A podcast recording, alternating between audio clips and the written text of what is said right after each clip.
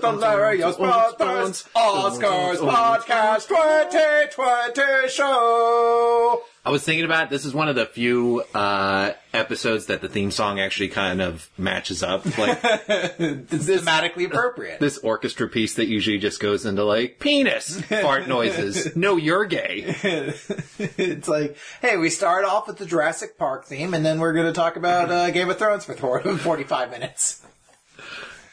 Uh, yeah, it's the Super Hilarious Brothers 2020 Oscar podcast. The highly anticipated, much beloved Oscar podcast back Yes. again. And an exciting year. Yeah, I uh, liked a lot of these, but I remember last year being kind of like, uh, you know, Green Book's okay, I guess. Uh, not to like put anything too far ahead, but uh, just to like as a like early thing, like yeah, this was a supremely good year, I think, for the movies. Uh, so if you're if this is the first time you're listening to this episode, or you need a refresher, uh, this is the Oscar podcast we do once a year, which is somewhat uh, but sort of half discussion, half a competition between the two of us. So we took a look at the movies, or at least we were given the task to. How many we actually saw is up to us. Uh, but seeing the movies nominated for Best Picture, Best Actor, and Best Actress, which of this year there were 14 individual movies up for that. Uh, we are going to right now we have sort of randomized these envelopes inside one of the movies. What we're going to do, we're going to open one of them. It'll say what movie it is, what it's nominated for. We'll talk about it, uh, assuming one of us saw it.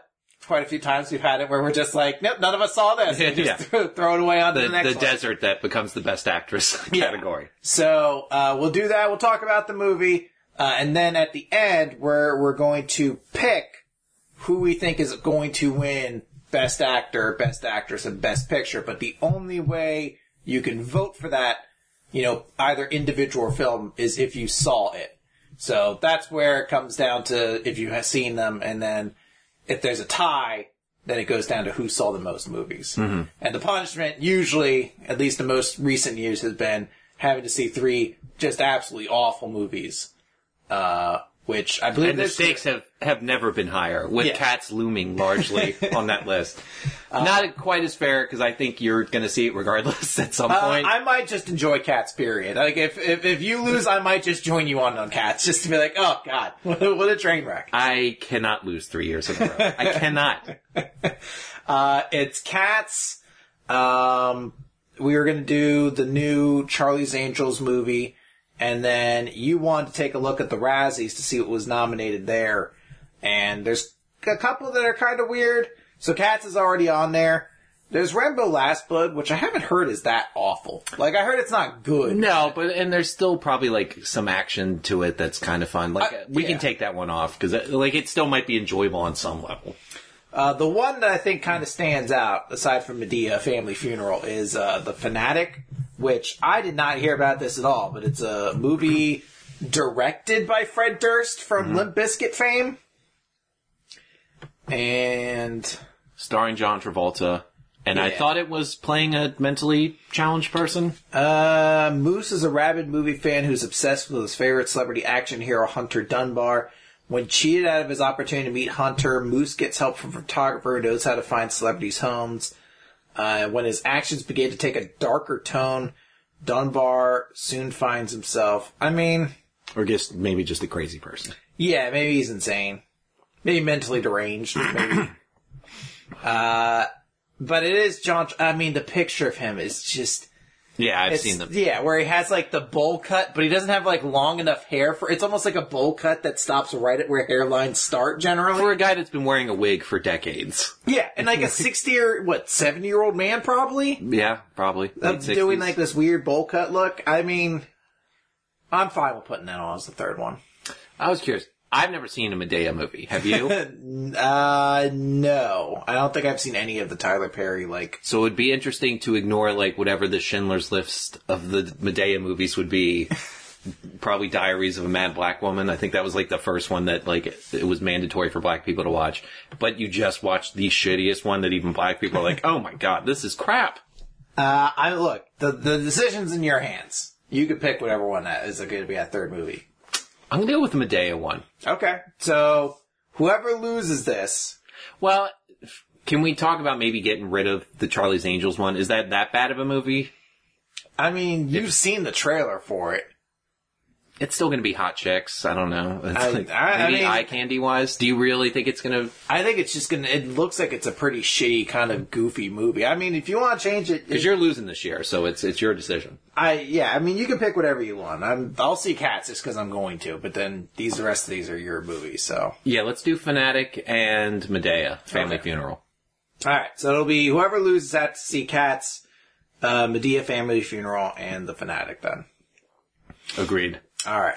So, uh, as mentioned, what we're going to do is we're going to pick one of these randomly, uh, and then we're going to start talking about it. So this is right now, if you haven't seen any of the movies uh, nominated for Oscars and you really want to, uh, this is sort of your one warning, spoilers. Once we kind of read out what movie we're talking about, recognize that very real possibility going to be huge spoilers in there, and then probably just going on. Like we very well Yeah, might be in another movie talking about previous ones. References. So yeah, it, sadly you might have to skip for the one time we put out a podcast timely.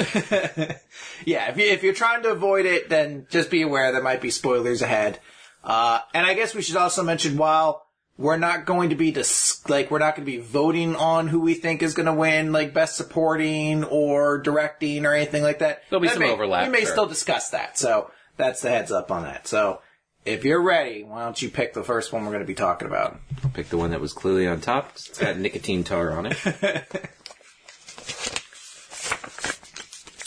the two popes up for best actor for Jonathan Pryce. Yes. And I did see that one. I saw it too, and I'll honestly say it may be my favorite movie of the year. Really? I enjoyed it thoroughly. Um, even for one that's kind of weird how it shifts in between languages. Because at one point there it's German, one point it's Italian, one point it, or at one point he's speaking Spanish a little bit. So there's a fair amount of closed captioning like early in the movie. But I I loved it honestly. Like the just the dynamic between Jonathan Pryce and Anthony Hopkins as uh, it's Anthony Hopkins as Pope Benedict the Sixteenth and Jonathan Pryce as uh, Francis the First. It's after Pope Benedict gets elected and Starts there. starts there, and I I don't remember this much about it, but I, I guess Francis was a close was like a runner up. Like some people thought he might win, and he goes back to Argentina to be Archbishop, and gets summoned to Rome to talk to uh, Anthony Hopkins. And it, at first, it's a real combative, you know, Anthony Hopkins taking up kind of like the old role of what the church is and mad about the kind of a lot of the new takes that Francis has about it. Um, but then kind of morphs into the story where they have an understanding. And there is like, and I don't know, I meant to look this up. I'm curious how true it is that Benedict actually kind of thinks the church needs someone that's more current. So, uh, to, there, there was a part of this. So this is one of the, almost after every movie, pretty much, I went online to kind of look up what other people had said about it, which helped me with a lot of opinions of other movies we'll get to later on. This is one of the ones where there was a lot of criticism towards the movie in terms of, I guess, I, look, I was in high school when Pope Benedict got elected. And then I, I was in like, college. immediately after high school was when I kind of stopped following Catholicism. So I didn't follow it. So I always stopped being part of your daily announcements. yeah, when it stopped, when I stopped being graded on it, essentially. Uh, so that's when I kind of started only following it very vaguely, and there always was kind of this uh, narrative of like Pope Benedict was the bad pope, and then Pope Francis came in, and he was the good pope because he was a lot more progressive and did these things. The former Nazi. The movie starts to push a bit of that for a while because they do kind of present the idea that Benedict, whether it was because of like just a, a callousness, like an un, like an inability to relate, or just from being old and dithering, seems to incompetently allow these like horrible things to continue going on through the church. And then it's like when Pope Francis gets elected, they're like, oh, all these things will obviously change because he was aware of it. Was the Barack Obama of popes. Yeah, and it's a, it's a little much like apparently that's not really the case. Apparently there was a lot of like when Benedict was in the church, he was trying to stop things, and there was, I guess, a lot more politics getting in the way and things like that. It sounds like there's a more complicated story to be told there. I think it kind of ends with that. I think you kind of get the uh, the impression that Benedict wasn't happy with a lot of the, the huge negatives about the church. Yeah, but it's it's weird the way they try to present it. Like maybe some of it's just oh well, he's an old man, and it's kind of like slipped his memory that some of these things have happened. There's in particular there's a very big scene where Benedict says something we don't as an audience get to know because the movie like fades out and goes into like a like white noise essentially. So Francis hears it and reacts to it. Presumably what he says is like, oh, I guess yeah, there were a couple priests that got reassigned after like specifically like we kind of knew and we couldn't do anything about it kind of thing. And that seems to get brushed under the rug as like, well, maybe if I was more attentive to these sort of things or oh, maybe if it weren't so old, it would have gotten done. It felt like that was in a way maybe a disservice to Benedict. I don't know. I don't know enough about him individually. But what the core of the movie is though is just watching these two old guys just interact with each other. And all that stuff's great. Yeah. Like the the best the best way I can almost describe this movie is uh as I like to call it, my dinner with Padre, where it's just these two guys just talking for almost two hours, essentially. And the stuff they talk about is great because it's not always the, uh, theology as well. Like they'll talk about soccer, they're talking about uh, television shows. By the way, uh, Kommissar Rex, the uh, dog crime detective show that Pope Benedict likes, Yeah. it's a real show. Oh, really? It ran in Austria for a decade, then came back and ran for another seven years. With a new dog, I assume. well, I assume there had to be several dogs during. it's like Frasier, you know. but I was like, Get his wait. kid on the phone. I was like, wait a minute. There was 17 years of Kommissar Rex. How many how many crimes did this dog stop? I'll assume it ran right up until Austria got satellite television. No, it was in the 2000s. Oh, wow. There was still some. there were still seven seasons when the reboot came back. But it was Benedict's sole reason for becoming pope. so I really like. I. I, I was like, I looked it up. I was like, did they just make up the movie about a crime-fighting dog for Pope Benedict? Like, like, oh my god, no, that is actually a real show. Uh, but yeah, I, I really enjoyed it. I thought um, the performances were super good. Uh, I, I honestly, I could just watch the two guys talk for hours. Like it, they were, they were that enchanting with one another. yeah, it was a great back and forth between them the entire the entire way, and uh, kind of curious. I wonder if that's true. If if Francis was trying to quit and just and Benedict just wouldn't hear it, and it, it is kind of funny to see like a, a guy that while he wields no like actual political authority, he's the king of what you're into. So every time it's like "Ah, I don't have time to like. You imagine if you tried to give your boss your two weeks notice for an entire weekend, and he's like, "Eh, I'm going to take a dump." Oh yeah, it's like no, no, dinner time now. we'll talk about this when he And like, I'm gonna have dinner alone, by when he way. just takes off his headphones in the helicopter. He's like, I Yeah. have no time for this anymore. like, you're just like, "Ah, all right, I guess I'll go on another wacky adventure with you somewhere. and as a Game of Thrones fan, did it feel like you got fourth season High Sparrow It was terrifying. Pope Francis? It's see, I know I knew of Jonathan Pryce from other things, but the, the moment, wife, right? He's the husband in that. yeah, but more so, it's the moment you see him and you're like. God damn you! Watch out, Pope Benedict! You can't trust the High Sparrow. He seems He's really cool. Yeah, he doesn't wear shoes. All, he's serving soup to poor people, but he goes crazy at one. He's gonna infiltrate your kingdom. He's Get gonna kill! Margaery Tyrell. Who knows what she would have gotten done? Yeah, but uh, I, I think it was. I think it was a really solid, uh, a really solid movie between the two of them. Uh, yeah. That being said, I since th this is only in there for Best Actor, I'd say he's probably got less than ten percent of a chance of winning that. It's it's astonishing because not to like get too far ahead of things. To go against The- him is going to be ridiculous. The best actor category is beyond stacked. So much so, that you're like, that- oh, Leonardo DiCaprio. I'm sorry. but also no Robert De Niro, no Christian Bale, no Robert Downey Jr., no William Dafoe. Uh, no nomination for the guy from 1917, uh, Dean Charles Chapman. Like all those people put in amazing performances this year, and none of them are nominated. Like that's how strong the top, like the Yeah. five people for best actor are. So And best supporting's even ridiculous. Yeah. Which we can talk about at some point because that's not one of the categories we pick, but it's insane. It was so good that You would have assumed the it was- Oscars who are like terrified of looking racist that they're like, I'm sorry, it was just white guys this year. I don't know what to tell you. It would- it Who would- do you kick out of this category? Yeah, it would be something that like five years ago, or like maybe like fifteen years ago, you'd be like, "Oh, these were all. This must be best." Any actor one of category." these Yeah. could win. Yeah. Yeah. So it's it's very interesting on that. Uh, all right, but we're gonna move on to the next one here and talk about Marriage Story, which is up for Best Actor, Best Picture. It's the only one, right? Actress. Yeah, That's it's the only one up for all three. So obviously you saw right. Uh, yes, I saw Marriage Story.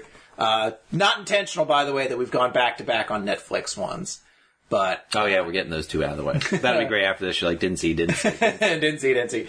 Uh, this one I did see, and this one, so I did actually rank the movies as I saw them, and uh, not to like pull anything out. This was my second best of the year. Really? I loved Marriage Story. It is, it's ruthless, it's brutal, but something so emotionally raw like that immediately kind of hooks me on that. Uh, the performances are incredible. It made me realize, made me a little angry at Star Wars. Well, I'm like, you had Adam Driver and you wasted him in these movies? He's fucking, he's incredible. He's eclectic.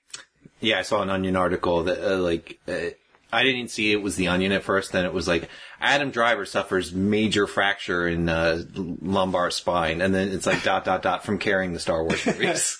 It is. It's astonishing now that I've seen him in other movies. I'm just like, God damn it, he's He's phenomenal. Incredible. Yeah. he's incredible, and he's absolutely phenomenal in this movie. Uh, for people who haven't seen it, Marriage Story, uh, directed by Noah Baumbach, some have said is essentially just a very uh, loose retelling of his own messy divorce, which followed pretty much the exact same sort of story. Uh, an L.A. New York kind of divide, having a very young son. Uh, but it's about a husband and wife, husband played by Adam Driver, wife Scarlett Johansson, who are going through a divorce. He lives uh, directing plays as a director in New York. She wants to go to LA to become an actress. Having And- been like an actress in like teen movies in her earlier days, and now but now she's like a centerpiece in his plays. Yeah. And uh, they have this very messy divorce that kind of escalates as they kind of get further and further into the divorce system. And uh, it goes to some pretty just brutal places. Uh, probably some people may have heard that there's a, an argument scene, which is sort of the cornerstone of the movie. Yeah, Um, but it it that movie that scene lives up to exactly kind of what it delivered. It's it's two people who are just absolutely fire as performers, just putting it all on the line. And I I love that there's just there's no quarter taken in showing how kind of revolting the business can be, where there's just people going at each other and how quickly they'll they'll immediately try to use any vice to get ahead, like any kind of small rumor to like create a story in court. And then as soon as that's done, they're like, "Oh, hey, you want to go get lunch somewhere?" And it's like, it's it's insane. And then I love that it still kind of has a kind of optimistic ending that says like, "All right, this family went through something horrifying in this experience, but he gets good trick or treating time. yeah, finally. yeah, like it still kind of suggests that they're going to be able to work together and be a part of this. Like both of them are going to be able to be a part of this kid's life going forward. Uh, and I think really kind of showed the idea that like marriage isn't a fail, or like divorce isn't a failure on an individual's part. Doesn't like you're not a worse off person for if a marriage fell apart because they do. Uh, and I thought that was a super important kind of message to extend. Because usually when you see a like a divorce in a big movie, somebody's the bad guy like the husband's cheating on the wife or the wife's insane or something like that. There's not really a bad guy. they did that in this movie. They gave him that affair that was that completely unnecessary, That happened after they were already on the rocks. but still married. Still married, no longer like seeing each other though. Like, Still living was, together He was already and sleeping married. on the couch. Yeah, but the idea is like he wasn't the bad guy in the way most of those try to present it. it. gets me to one of my. I'll start with the compliments. First of all, the Oscars don't do like a best ensemble cast, but I think if you did, this movie would have it on lock. It's For watch, uh, Wallace Shawn alone is like the weird, creepy, which kind of. I don't know what his role is. kind of like molestery actor Yeah. into play, where he's just like, I got to hold up Beth, right? But you're 100% right. Scarlett Johansson's phenomenal. Adam Driver's amazing in this. Even the best supporting cat, like Alan Alda as his original attorney that's not ready for like the big time is, is so heartwarming. Uh, she's such a cunt in the movie. You want to hate her, but Laura Dern is fantastic in this movie. Uh, Ray Liotta, it's the best thing Ray Liotta's done in decades. In movies, yeah, certainly. Um, I mean, let's not take away from his, his great Movie. work on uh, Kimmy Schmidt. Oh, Kimmy Schmidt. I was like, or the B movie. yeah. Looks like a goddamn Roy Rogers fixing bar flipped over in here. Uh, it's one of the strongest casts I've seen in a movie in forever. Um, that being said, I think it's a fairly by the books divorce movie that they just threw a Hollywood twist on. And I think while they were making it, the maybe maybe someone behind the scenes was like, Adam Driver comes off too like sympathetic in this movie. How about we give him an affair, which plays no role? Like his mistress is barely in the movie. I don't. I thought that was a little hacky. Like they needed to give something to make you not because at first you're just like Scarlett Johansson's a bitch. She gets him out of that mediation, eh, which basically starts the whole movie and starts this progression to both of them hating each other. Um, yeah. I mean, it's it's presented early on that this could have been a fairly amicable divorce until she's talked into seeing a lawyer. Yeah. And the lawyer kind of listens to her story. First person, I guess. Well, because the mediator is a lawyer. The first guy, it's what's his name, Rob Smigel, right? Uh, it might have been. I didn't Yeah, attention. it's Robert Smigel is the mediator. A mediator is a lawyer, but when you get a mediator, it's agreed that you just pay the mediator just makes a flat fee. So he's got no like skin in the game as far as like dragging this out. But as soon as you get a lawyer, you know, a lawyer doesn't make any money if you just make an agreement and sign everything. A lawyer needs like, you know, long-standing litigation to try and get their nut. Um, but yeah, I, I love the performances. I thought the movie was fine. Okay. I thought the story I thought was fine. What was her Halloween costume? The, first time. The first time. when she's at that party and she's like, just finger me Oh. with that guy. Was she Oh. Buster Poindexter or No, she was uh, David Bowie, wasn't she? was she? Okay. Yeah, at the the the one big party, she was because I forget they made mention of something too. They he they specifically call upon a like an era David Bowie, and I've heard Oh, some people extrapolate that to be like what they insinuated she was was what she was prior to moving to L.A., but the version she is now is kind of Bowie at his. Oh, prime, it's her like- transition. Yeah, this thing. was like her up, yeah, sort of upswing. What'd you think of the knife scene? Oh, it's brutal. like when you just see him like cut, like it, this fucking. Oh, and you hate It's, her. it's the second Such a scumbag. It's the second funniest scene in the movie for me. She's such a scumbag. Him opening the door. Yeah, Like- just like please go. Like I, I don't know how you wouldn't just like punt her out of there at that point. Just blood drizzling down his arm. And she's supposed to be a social worker looking after the welfare of the kid. And it's like, when you think like, well, you need, we need to call 911 like immediately. Yeah, and just like, oh, are you okay? Like, oh, I'm fine. Really?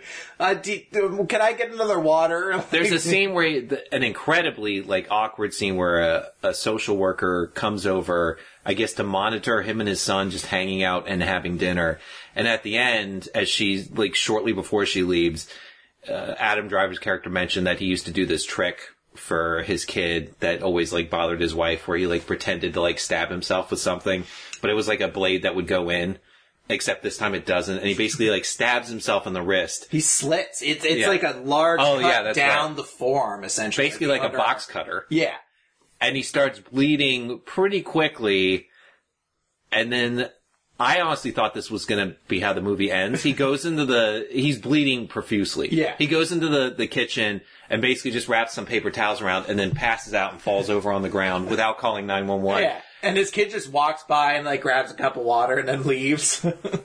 I thought I was going to, I thought that's how it was going to end, honestly, because I was like, without medical attention, you're going to die. I don't, I think once is he there a scene enough- of him calling 911 after that? Hopefully, yeah. I assume, I guess maybe if you just put enough pressure on it, you stem the bleeding. It didn't seem like one. yeah, it didn't seem like it was working so well, but I mean, who knows? I'm not a I, I Boy Scouts for six years, but I can't remember all these things. What a crazy ending that would have been. Oh yeah, that'd been horrifying. Like Noah, did this happen to you? Did you cut your arm and almost die in your kitchen, like a dog, like a filthy dog?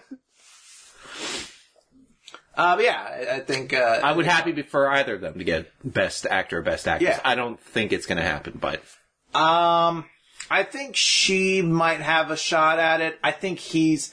I mean, we'll get to it. He's gonna be back again. They're, yeah, they're they're they're both really great. I think this really kind of cemented why both of them are such compelling performers, and she's also nominated for best supporting as well. which I think she's going to get because they're because we're not giving you best actress because of this other crap. Yeah, the I think the only challenge to that is probably Laura Dern in this movie. I've heard a lot of people saying might get it, but she is great, isn't that? she's fantastic. And the one like uh, the one where it's not in court where they're just meeting and then they order lunch at the end. They're like, "Oh, Yeah. you like Moe's?"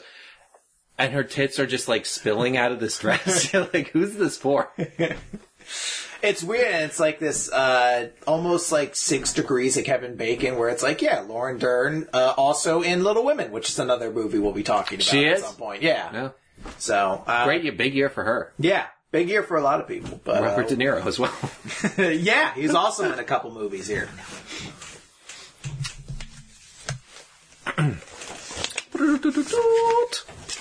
Once Upon a Time in Hollywood, up for Best Actor for Leonardo DiCaprio and Best Picture.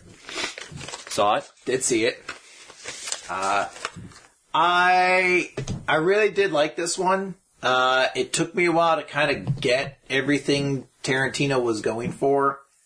Um, I kind of had to listen to a couple people talk about how I guess this is almost meant to be interpreted as a fairy tale of Hollywood, like hence the name. Uh, and that kind of plays a large part into uh, the charitably called infamous ending of this movie, uh, which for a large part almost feels completely disconnected to the rest of the movie, which is the story of Rick Dalton and his uh, like- stunt double Cliff, uh, who Rick Dalton was like an old Leonardo TV DiCaprio and. Brad Pitt, yeah. Yeah, there's sort of an old cowboy uh, TV actor who his shows are kind of done now. He's now kind of taking bit parts, Not getting movies. and he's yeah. and he's struggling not to accept deals to go and do spaghetti westerns because he thinks that'll be a, a downswing for his career and just trying to survive. Being regulated to TV acting when that was a huge demotion for Yeah. a film star. Uh, and then and it, it- they also kind of create this idea that he was someone who was almost on Steve McQueen's level. Yeah. Uh, and then midway, like I should say midway through, in the background has been this kind of looming thing that Sharon Tate's in the movie, and we know Charles Manson's in the movie, and they start doing things that specifically reference sort of the real life followings of what eventually becomes the Sharon, the Sharon Tate murders. Brad Pitt's character meets the Manson family. Yeah, they we see Charles Manson go to the house and ask for Terry or whatever, and all those sorts of sets up. Uh, and I, I honestly, Tarantino can kind of be hit or miss for me. I think when he's at his best, he creates really compelling characters with really great dialogue, and almost everything with Brad Pitt and Leonardo DiCaprio kind of fell into that for me. Yeah. like I love Agreed. Leonardo DiCaprio in this movie. I love the scenes. And the fact him. we've never had them together. Yeah. And Brad Pitt is like a supporting actor who still feels so huge in the movie, is such a mm-hmm. presence. And God, what a hunk. Just really at like 50. It is so weird. He When still has a shirt off, scene. And you're like, ooh, am I gonna, I'm like fanning myself like, oh my. Ooh. As every day I lie to myself, like, ah, you'll never get in immaculate shape. You're 37. Brad Pitt's like 58 and Yeah, and just cut like a goddamn fucking steel beam. crouching in the worst position possible. Never looked hotter in his life. Uh, and, and I love their, all the stuff they do together. Um, the stuff that I'm not a huge fan of Tarantino tends to be when he kind of does like uh like I, I wasn't a huge fan of Hateful Eight. Just I because- haven't liked one since The Django, to be honest with you. Yeah, like the I haven't the loved one. kind of like huge degenerate violence, which is part of what the ending is, and I, I understand what he was going for with the ending. The ending still is kind of an oddity. It feels like lip service to the like bros that are Tarantino fans. Like there better be some over the top violence in this.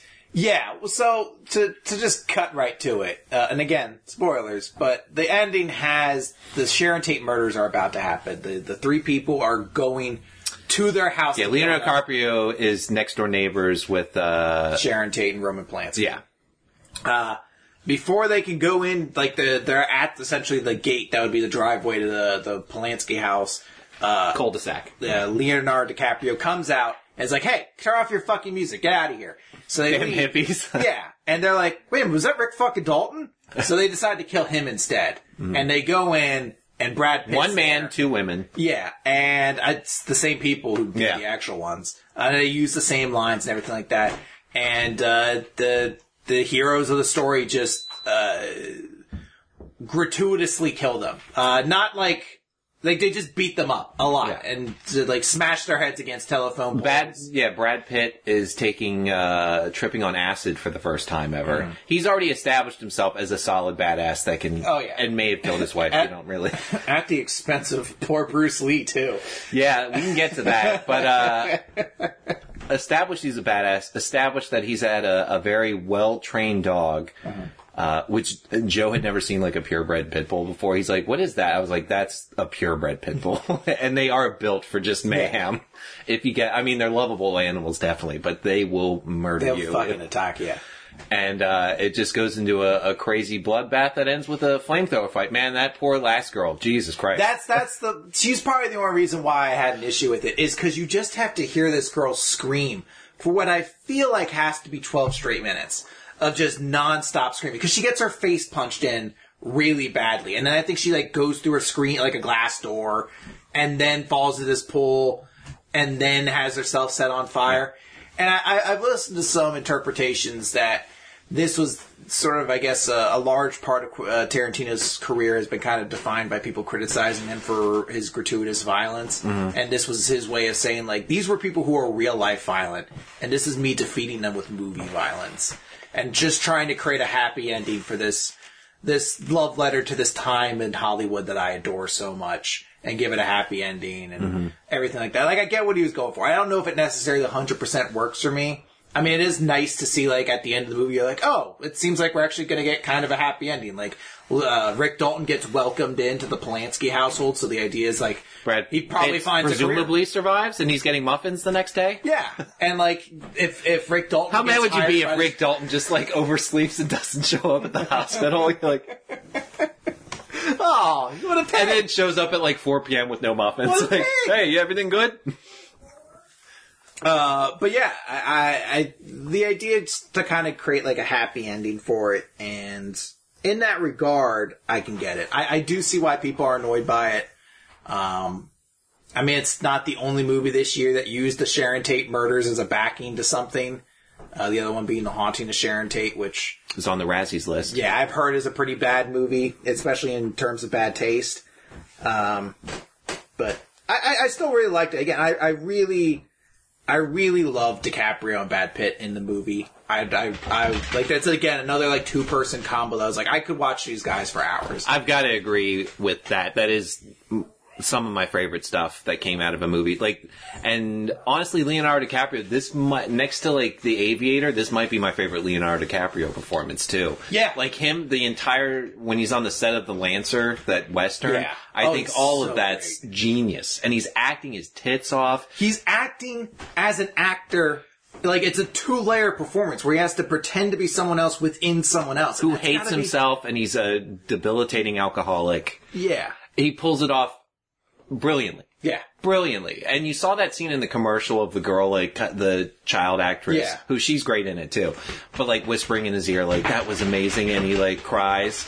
And in the commercial, you're like, that looks cheesy as fuck, but in the movie, it's perfect. Oh yeah, that it nails it. It nails it. They have this great scene beforehand, the two of them too, which is just phenomenal. Where he's like just sneaking booze into his cup of coffee And trying not to, like, and not even reading the script, and she's like memorizing the script. and he's openly trying not to weep as he tries to explain the story of this book he's reading that has become a very clear allegory of his life.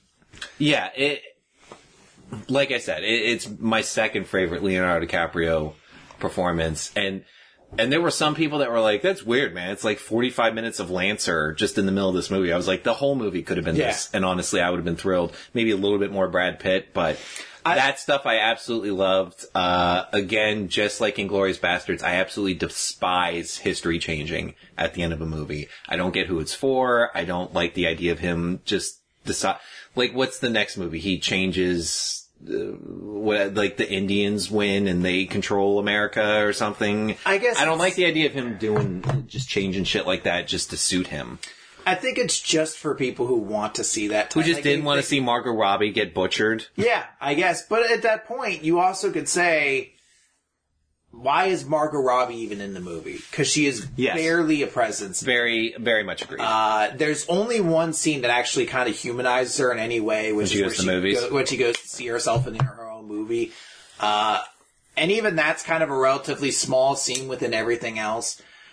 I, I understand. I, I, I've listened again to other people say why she's so important to the movie because I guess Sharon Tate kind of represented like her death kind of was an end to that '60s glory Hollywood. Like that would happen in '69, so that's kind of where people can mark a lot of things changing after that. But even then, uh, considering how good Margot Robbie is as an actress, it felt like a shame to give her so little to do in this movie, uh, aside from dance and a couple And looking scenes, great, yeah. basically. yeah. I was like, no, she's she's deserves like a bigger role than this. So I, I was Yeah. a little disappointed she had so little to do in the movie. yeah, I would agree. It, that character almost kind of just not needed. Yeah. Uh, oh, I guess the one thing I wanted to mention was the the Bruce Lee part. Uh, still maybe one of my favorite scenes of all the movies we see this year is where he comes at Brad Pitt and Brad Pitt just throws him into a car. It's one of the weirder scenes because I guess maybe cars like that were built then that like you could throw Crumple. a person into it. I don't. I thought cars were built heavier back then. I guess maybe that. I mean, it was for a movie set, so maybe it was like built to Oh, be okay. more like a prop, I guess. Uh, but yeah, this movie. I can't imagine the Bruce Lee family is thrilled with this. certainly not What the fuck, mom? certainly not favorable to the Bruce Lee family, where uh, he's just like, oh, he's just kind of a pompous dick. This whole thing. All right, Uh, all Squishy's we're gonna take a quick break here to bring our dog back upstairs, and we'll be back with the next movie. Okay, uh, so the next movie is going to be Little Women, nominated for Best Picture and Best Actress for Sour Shoes Ronan. I don't know how you're supposed to. Sa- Saris Ronan? I think it is Cerise or, or is it like Sarus? I, I feel like it's more fancy than the way I'm. I thought you corrected me one time. I think I thought I did, but I might not have actually have known. that might have been me being like, I've heard it somewhere at some point. The most Irish name ever. Yeah. Uh, so I did see Little Women. As did I. Uh, I enjoyed it. Saw it in theaters. Yeah. I actually, I'm, I'm going to go out. I'm going to mention this now ahead of time. All the movies I saw, I saw legally. As did I, actually. Yeah, All I, that- I did a quick all, think in my All head. that effort spent for the porn laptop and. it just wasn't cutting it. Oh. um, yeah, I, I actually, so I've not seen any of the Little Women stuff before this. Uh, I think I've heard various. I must have seen one because they've done they did one in the '90s. I think I must have seen the that one at some Christian point. Bale and uh, Winona Ryder. Yeah, I must have seen that at some point because I, I knew a lot of the the plot points. Okay, I, I had not really heard of it much before. I knew I've heard of like the names before. I knew one of them died. Yeah, Uh, so kind of going into it knowing that. Uh, despite that, uh, really enjoyed this movie. Uh, it's a great cast. yeah, uh, particularly, uh, however you say her name, Saoirse Ronan. She's fantastic. She's one of the best. Like She's the new Meryl actresses. Streep. She's going to be, which I think is one of the reasons she's probably not going to win Yeah. for Best Actress because you know she's going to be around for a while. She's so charismatic. What is she, 22, 23? And you think about it, and I first saw her in Grand Budapest Hotel. Mm-hmm. And between that and now, she's Lady Bird, Brooklyn, and then this. And it's like, what a powerhouse, like, five year period. Yeah. Oh, she's great. Um, she she absolutely steals the movie. I shouldn't say steals because it's actually a very good supporting cast around her. Yeah. Uh, I've come out of this movie so much more The of a spoiled sister, I think, is up for Best Supporting Florence Actress. Pugh, Yeah. uh, who plays. I was surprised Emily. Watson didn't get that. I'm actually kind of glad. I, I've heard uh, that I guess Amy, I think, is the kind of spoiled sister. I guess previous versions of this story have really villainized her a lot more Oh, really? than this version. Because in this one, it's kind of like, no, these are four girls I with kind the of first different half. ideas. She's kind of annoying. Yeah, she's kind of a bratty little kid when she's younger. Uh, but they kind of show that as she gets older, she matures quite a lot. I guess that isn't really so much the case in other versions. They kind of, I guess, vilify uh, Amy a lot more in the other versions, per Oh, se. Uh, but I thought she was great here. And she was also in Midsommar, where I heard she was really great in it. And it got me more excited now for the Black Widow movie because she's playing the other sister in that one. I was like, ooh, Oh, okay. I'm, I'm, I really do. I do like Flor- uh, Florence Pugh a lot. Um, I think maybe uh, my favorite part of it is Chris Cooper finally gets to play a movie role where he's not a complete shithead. And you assume he's going to be You're- at any given moment, minute. The moment you see him, He's you're gonna oh, finger this- that sick girl. God damn it. He's gonna he's gonna do something awful. It's just what he does. You're like, oh my god, no, he's just a sweet old man. And they set him up like maybe he, like oh that grumpy old what's his Mister what's his name Yeah. he's not going to let us play there and yeah and he turns out to be such a sweetheart and one of the most emotional uh, the And I- closest I came to really getting choked up was the scene where he's standing outside after the youngest daughter Oh, Emily uh, No, Beth. Beth after Beth's died and he's he like doesn't wanna go in doesn't feel house." right walking in Yeah. Oh, it's it's he's great. Um, Laura Dern is very good. I, I think it's it's a challenge because it's it's sort of a period piece, but more like modernized, at least in terms of like trying to not feel stodgy at points. So it's a very difficult thing to keep you in it, and I think Yeah. everybody does a very fantastic job at that, with one exception. Uh, Bob Odenkirk as the dad. that who- this has been a roundtable discussion on very on comedy podcasts. Where if you're a comedy nerd, they're like, does Bob Odenkirk pull you when he shows up with big fake mutton chops? Does he pull you right out of it? It's like yes, immediately. when you're just like, what is this? like halfway through the movie, you're supposed to be excited because the dad shows up. Finally, and you're just like, it really left me like scratching my head where it's like, ho ho, children. Like the moment I see it, I'm like, is this one long Mr. Show sketch that I've been hoodwinked to pay $10 for? It's a hundred percent. That's what it feels like. You're like, what the? Every scene he's in, you just feel like there's this like, like David Cross. Well, I'm gonna go to California Yeah, like David Cross is gonna show Yeah. up like she's the milk girl, like freshen your drinks, ladies, With a goatee, Like that. Yeah, like in a dress that's up to his waist. I've heard one where they talk about. It, they're like, well, it, I mean, yeah, everyone, you know, most people watch Breaking Bad, but if you're not a big comedy nerd, Bob Odenkirk doesn't pop out at you like that, and you just kind of go because he's in the background in most scenes. He's Yeah, not he's, like he's a prominent. like the forefront of like the major scene he comes back in, but but yeah, oh, it immediately pulls the me. moment the moment you see him go through the door again, He's gonna open a briefcase and it farts like. like if I didn't know him as such like a sketch comedy guy, and they didn't like again, they put the bare minimal effort into putting makeup on him, where they're just like slap a couple mutton chops in him and put him in the outfit from uh, Muppet Christmas Carol that we gave Scrooge, and just let him have at it. what if you were working on the filming crew and they're like, hey, we're just getting some financial stuff in order. We're to pay you completely at the end of this, but this is a totally legitimate movie. Don't worry about it. And then like the last like couple weeks of filming, you see Bob Odenkirk show up. You're like, this is never going to be in theaters, is it? this is a joke, isn't this? Am I getting punked? um, but Yeah, that one scene at the it's the one scene at the end where uh, they're all sitting around having dinner, and, and again, he's only in group shots for the most part.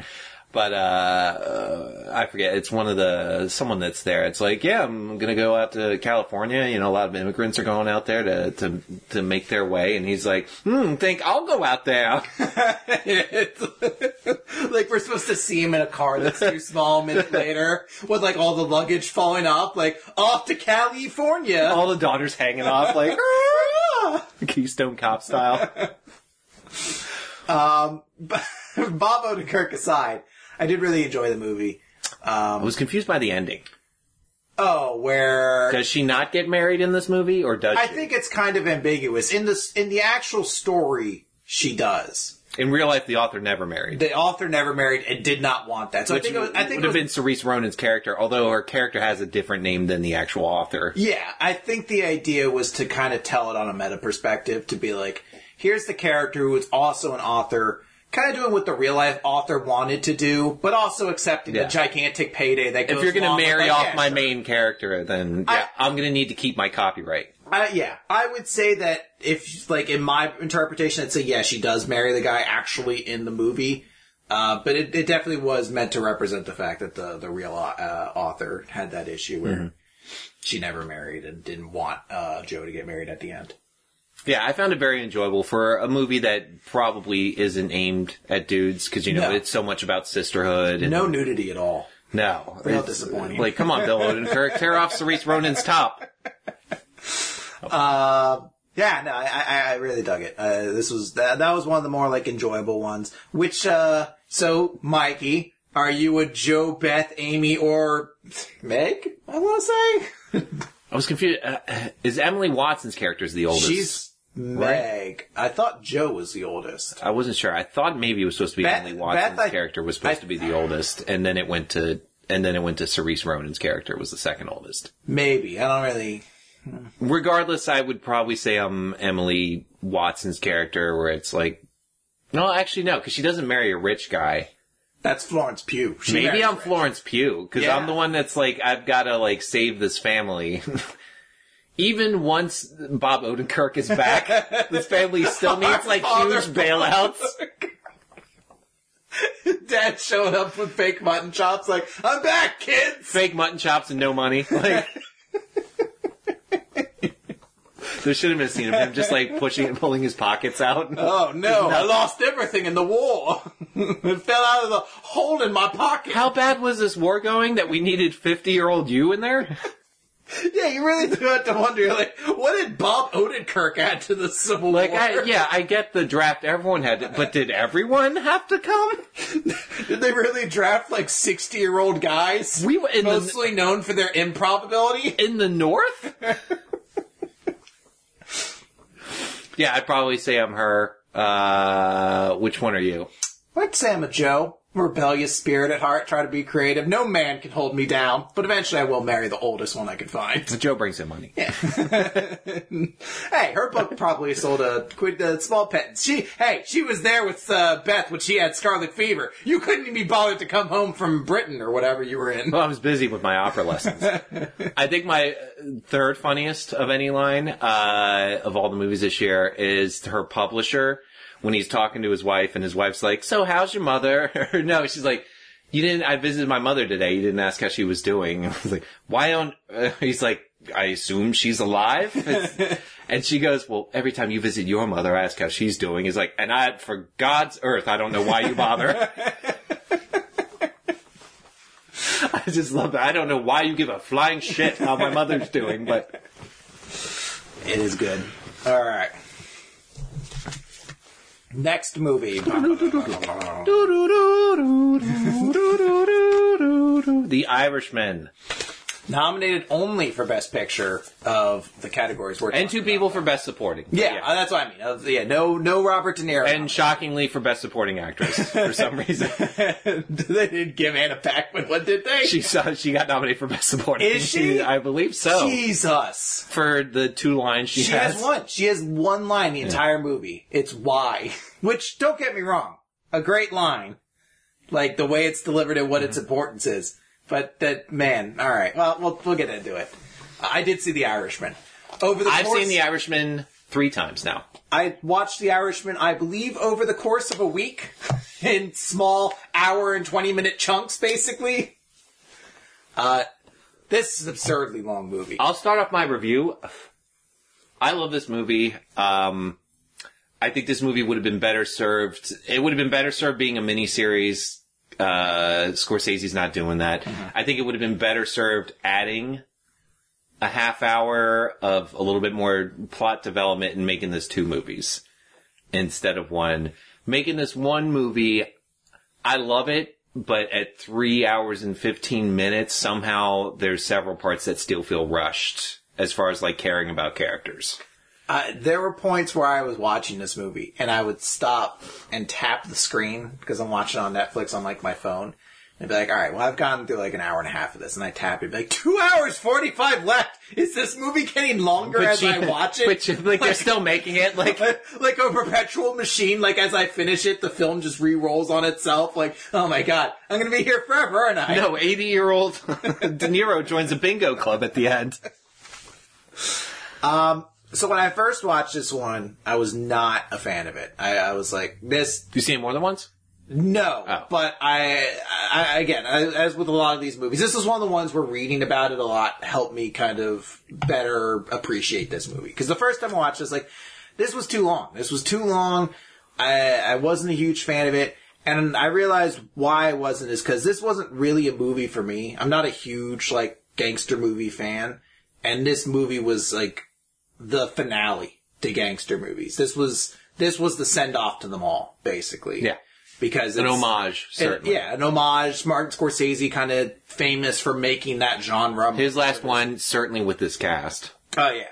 And in that way, this movie makes a lot more sense. Why we spend so much time with them. Why these three actors.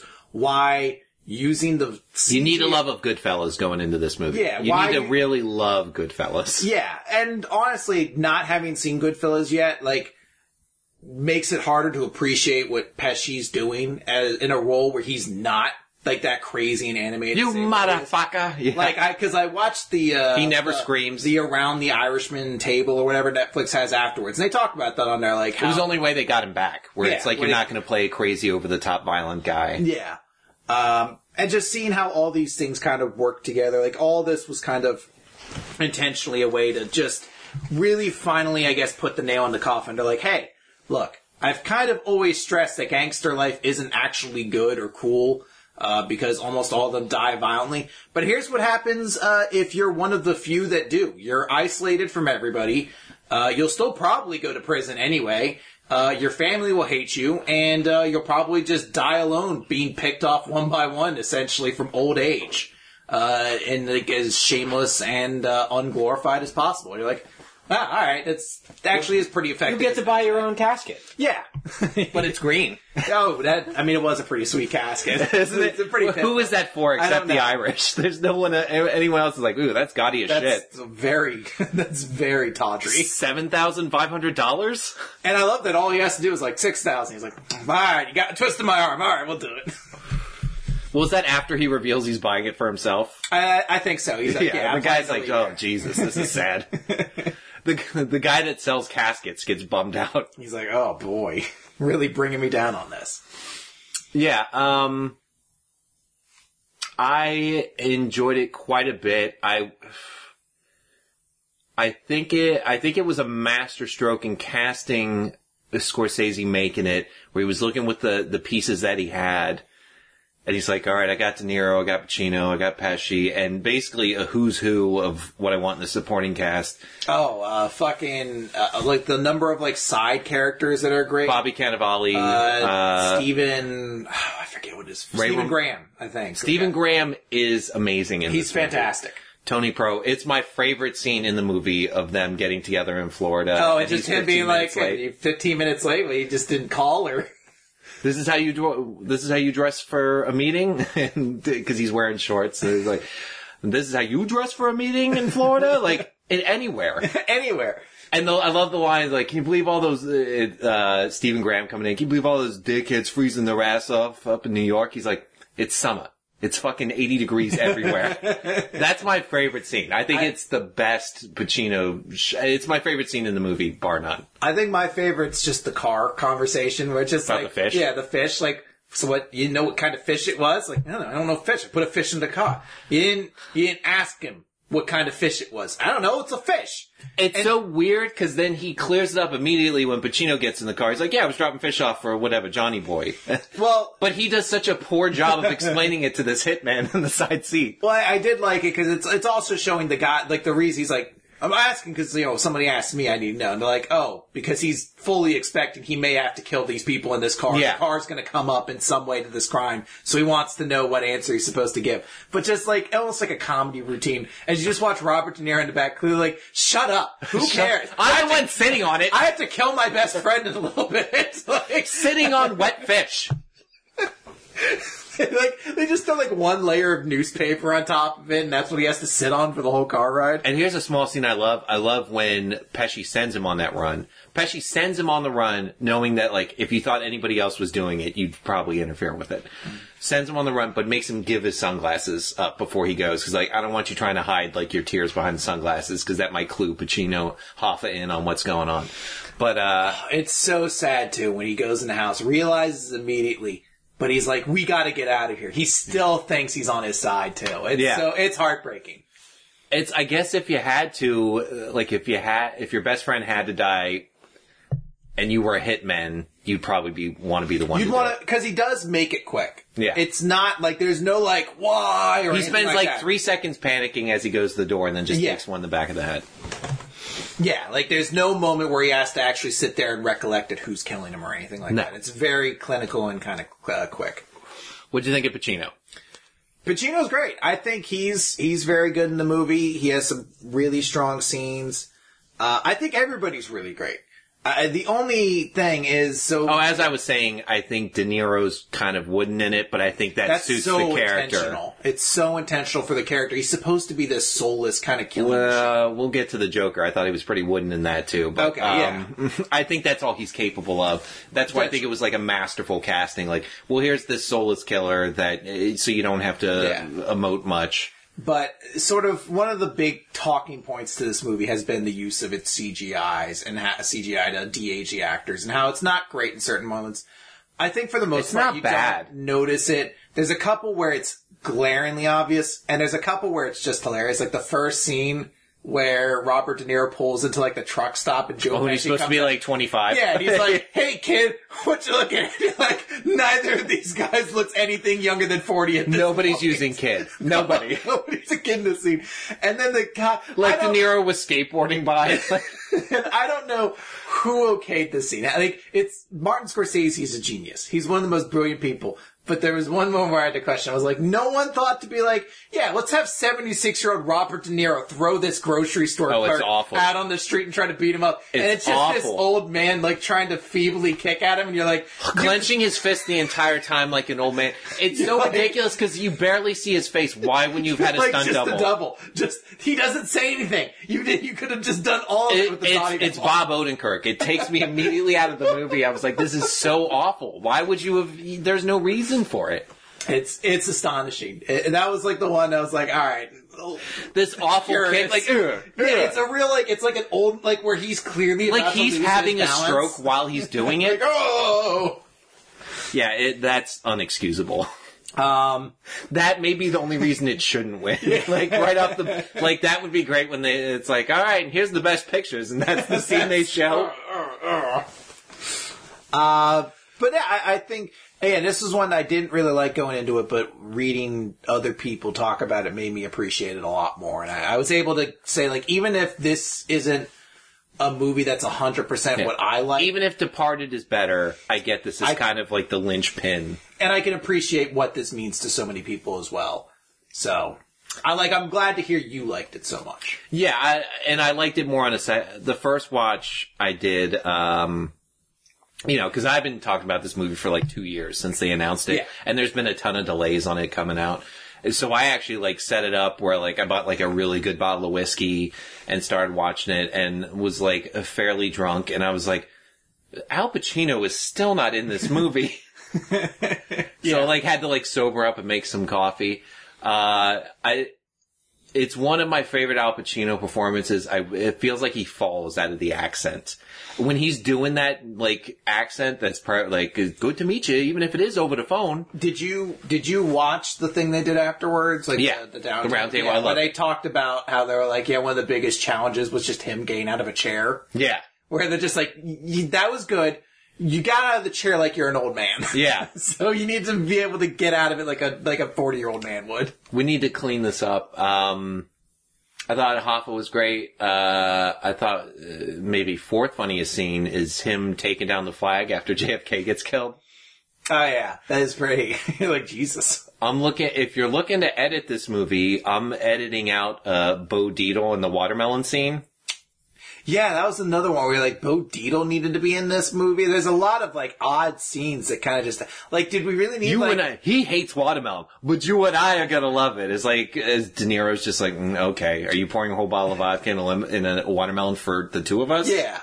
Did I need 20 minutes of fucking uh, Robert De Niro smuggling meat around in the movie? Couldn't we have just like explained that's what he got his start in at some point? Yeah, exactly. Well, you could like couldn't it have just been when Pesci fixed his car. Yeah. It's like, hey, come see me sometime. Something like that, yeah. Uh, it seemed a little interesting. But. Uh, here's the funniest response: the fish scene. Uh, Red's interpretation of it was that Jesse Plemons' character fucked a prostitute in the back seat and it smelled like pussy.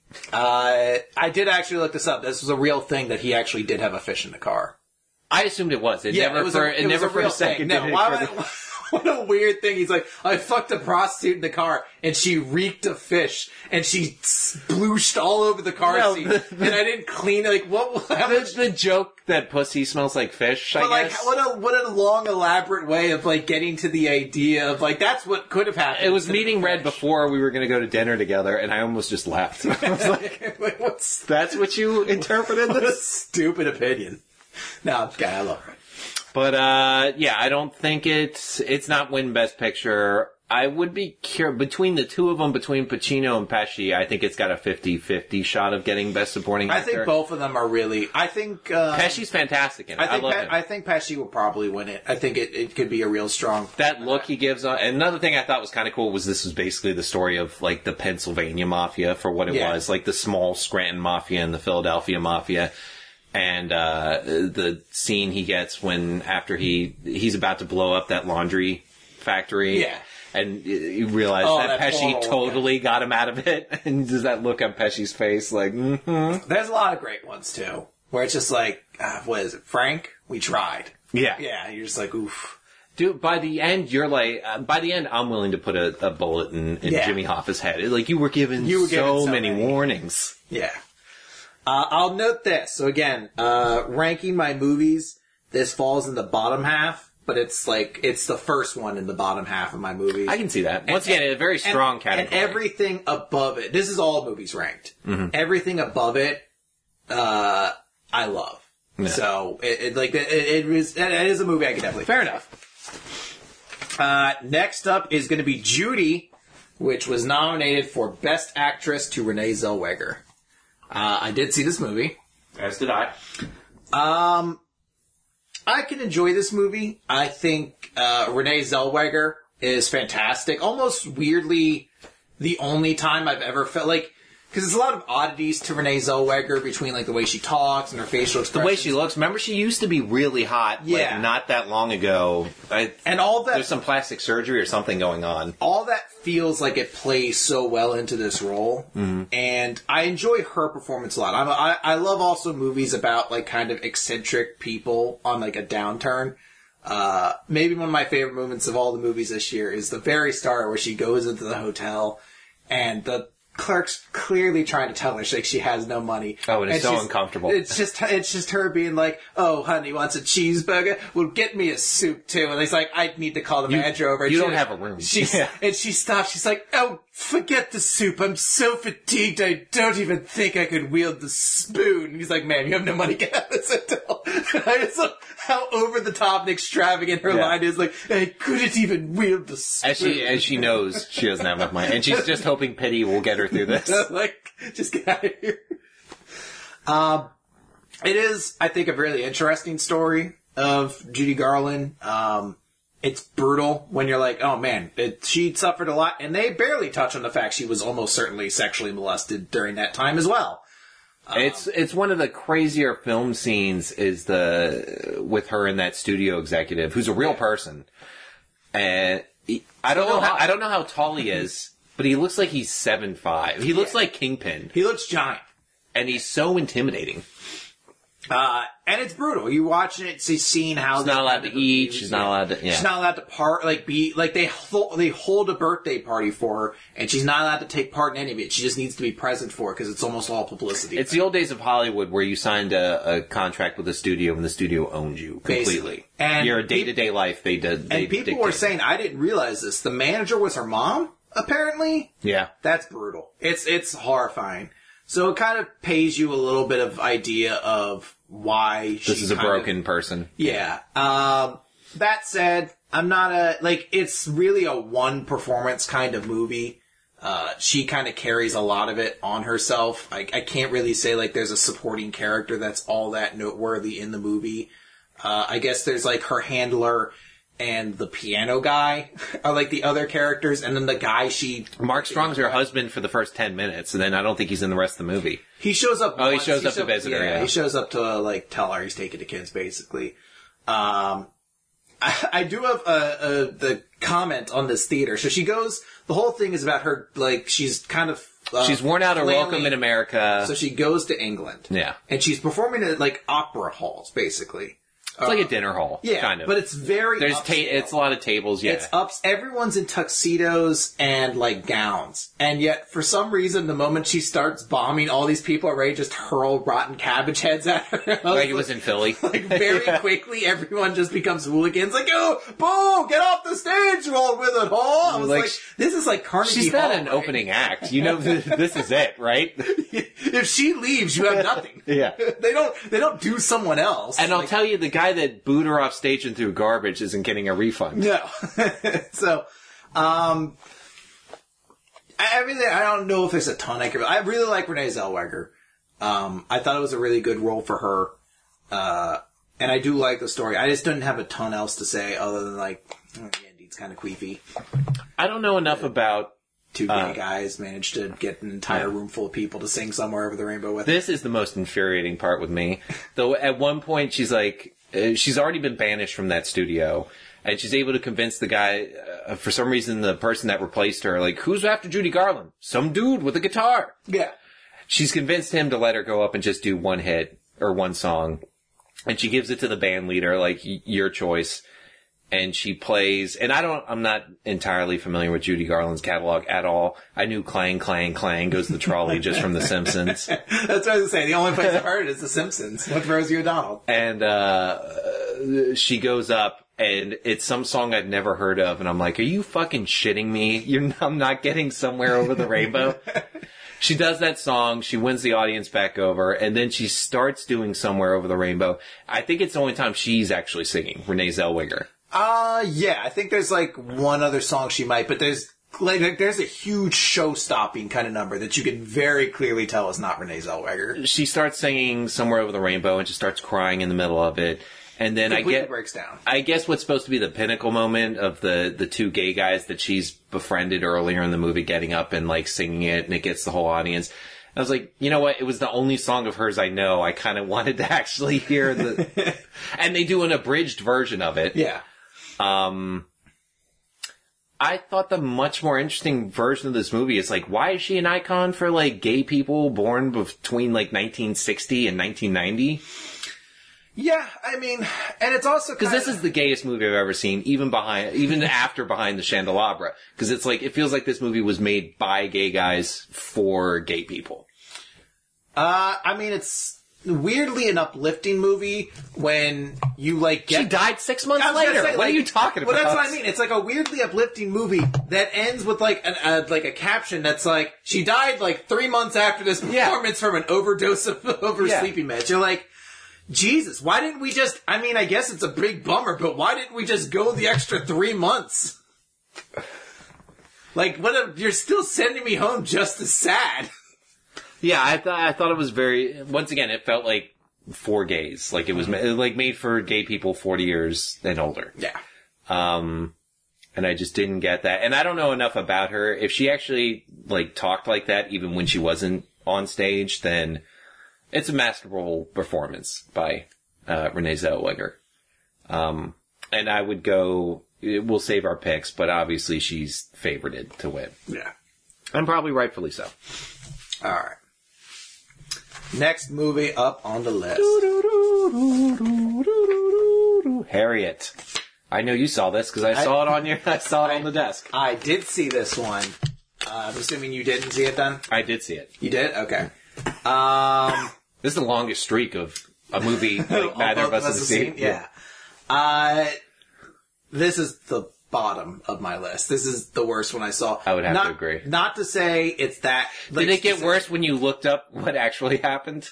Yeah, well, first and foremost, yeah, Harriet Tubman's a fascinating character, like person in history. She lived an amazing life, so much so that the movie ends, and then in like a like again like after credits like epilogue like text thing is like she also served as a spy during the Civil War. Like, oh man, that sounds fucking fascinating. For a movie that they obviously struggled to find a third act to, Yeah. or a conclu- an epic conclusion. Uh, but I think the the thing I don't want to disparage uh, Cynthia Evrio. I guess is how you say her name. Yeah, or think so. Evrio. Uh, I'm sure she's very good.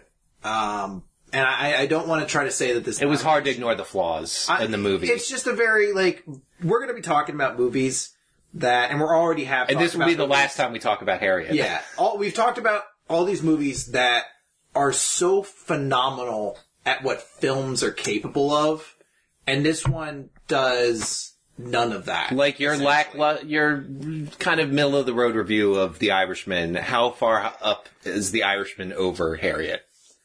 If, if I was to say any movie this year was bad, it would have been Harriet. Now, Harriet's not bad, like in like a, a nature of itself. It's just in a vacuum in comparison to everything else.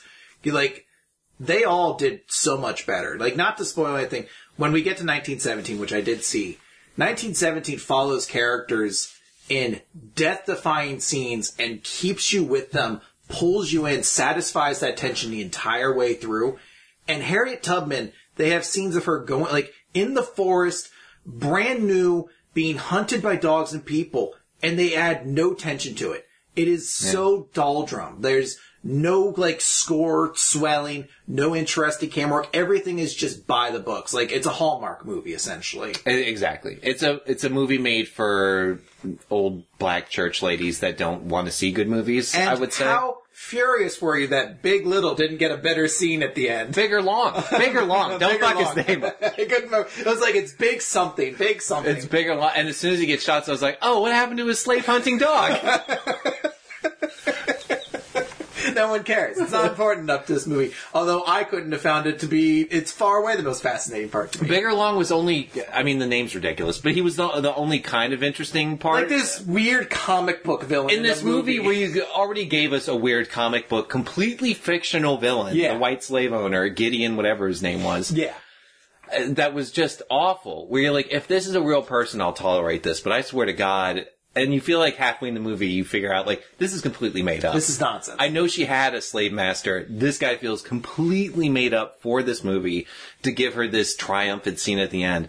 If this guy's made up and Bigger Long gets short sheeted, just gets shot in the back. This is fantastic. It's shot in the back of the head. After his great scene of just like, I want 300 for Harriet Tubman. He's like, well, I'll take 200 and you guys can split the rest. And everyone points their guns at him, just him like, He's so scary. And then he like juggernaut stomps Janelle Monáe to death. Like, this character is so over the top.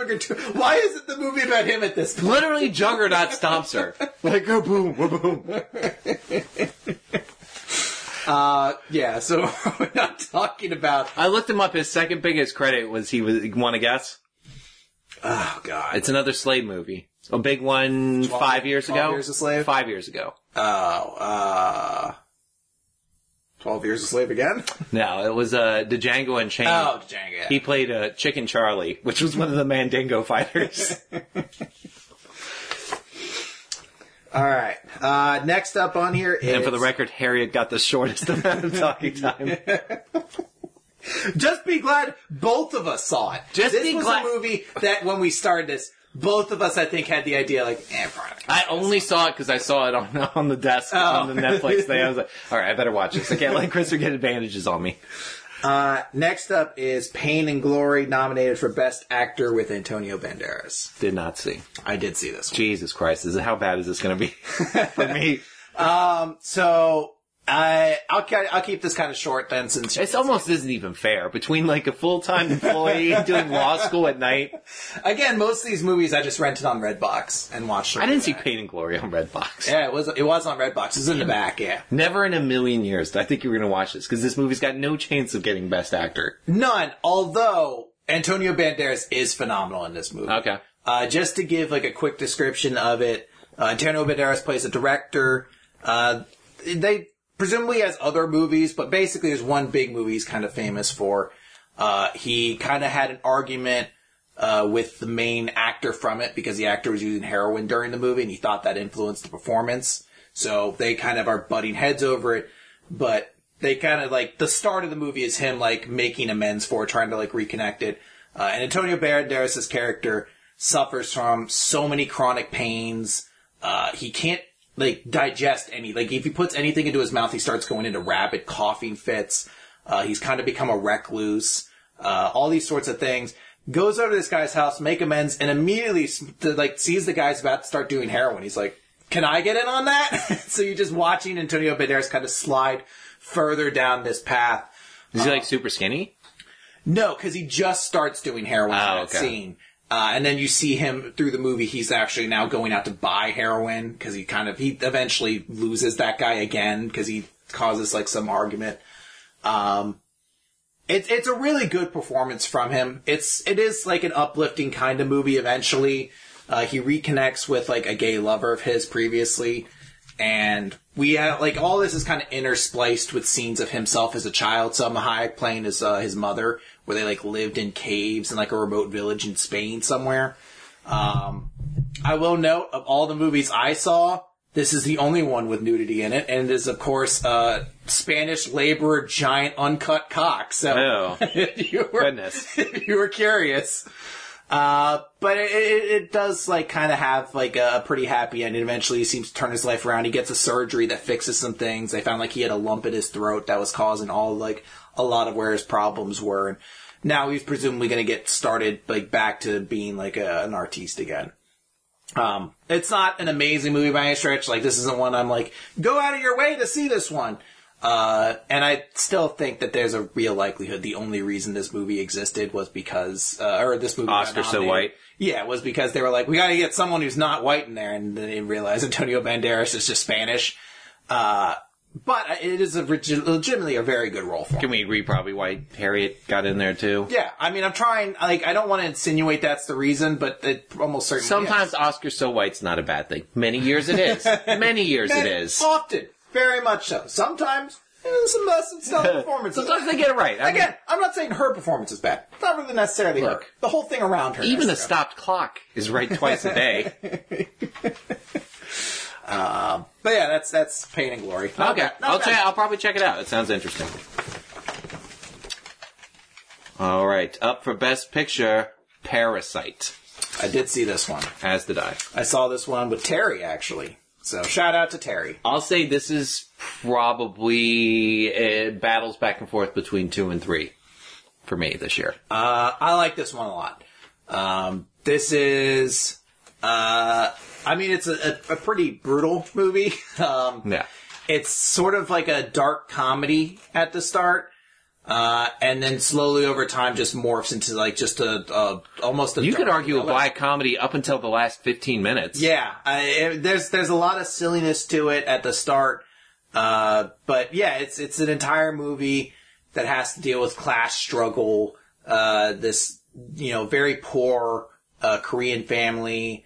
Uh, Con artists. yeah, con not even they're not even really con artists. No, they They're- are. Well, they they become them in the process. It, like the start of it, they're just all very poor, and they kind of know like that there's no jobs in this economy. They they start their their like we see the movie opening. They fold pizza boxes for a company. Like that's what they seemingly are doing to try to get by.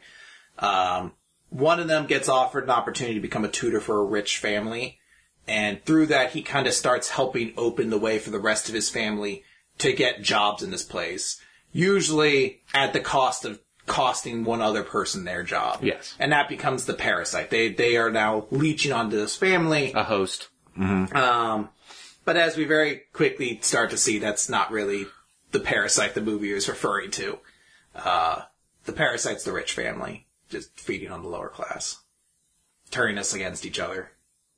Real, that's your. Yeah, it's because that's the whole thing. When you eventually, when you see like the the lower, like the big thing is when you see that there's a separate lower class. Like it's a big thing that with the the I don't forget what the name of the family is. The Kim family, I think maybe. Park or something. Um, it's one of those it's, two. It's it's Fifty percent chance it's either it's- Kim or Park. Well, it's the main. It's not the rich family. The the, Oh, the okay. family we Yeah. follow. They live in a sub basement, which is half above ground, half not. A big thing in the movie is they find within the the Park family, which is the rich family, they have someone living in the basement, and when they see this happening, the people are pleading with the the I, I- again. I'll just I'll call them Kim family in lack of knowing what their real names is at this point. They're like, "Hey, please help us, sis. Come on, help us." And she's like, "Oh no, I don't want to get involved. I'm going to call the police and get you guys out of here." And then very quickly, like once the tables are turned, they're like, "Oh shit." Uh, you're like now I have something over on you. Like, oh, please don't now. And then they, they immediately they, they're turning against each other because they both want this spot that can only exist in this family that's so unconscionably rich that they don't seem to like care about anything else. Like all this is happening while this rich family is completely ignorant to the fact that these struggles are happening around them. They don't care. Like, But they're not bad. Oh no, I not not necessarily like intrinsically bad, but like it's definitely intentional that when the Park family gets home, they're busy thinking about like, oh well, it rained, so we couldn't even go out in this party for our kid's son or you know our kid's birthday party, so we'll just host a big party next day. Meanwhile, the Kim family goes home and their toilets erupting with sewage oh, and flooding my- out their basement. This is my funniest of any movie. Is them coming. First of all, it's set up such a beautiful scene where it just it's just raining in these like slums of somewhere in South Korea, and it's almost noir, just like the the light, uh, the lighting, and the way the like rain kind of cascades down the steps. And it, it just turns from this like beautiful almost Casablanca scene to immediately some guy like the sewage system backed up, and it's just them wallowing through like waist high poop water. And the funniest scene is them opening the bathroom and the toilet is just like opera singing out black diarrhea. almost, almost like uh, the toilet from like Look Who's Talking Now, where like, they put Yeah. a string on it, like to make it look like it's talking. Like I'm just dumbing out poop now. And it's black. Why is it black? That much poop mixed together, I guess. All right, so my theory, they're a family of con artists. They didn't, they were never, you know, the pizza box thing was just something to try and make money. But it's, I mean, they're clearly experienced. It, to me, it was a story of people that were probably smart enough that they could have just made money legitimately, but they didn't want that and they'd rather be con artists. Like almost like, you know, like the stereotypical gypsy family. Cause as soon as they get in that house, it's immediately a plot to get each and every other one of them in there and get rid of who's currently there. That doesn't seem like, do you think there are people that like fell into misfortune?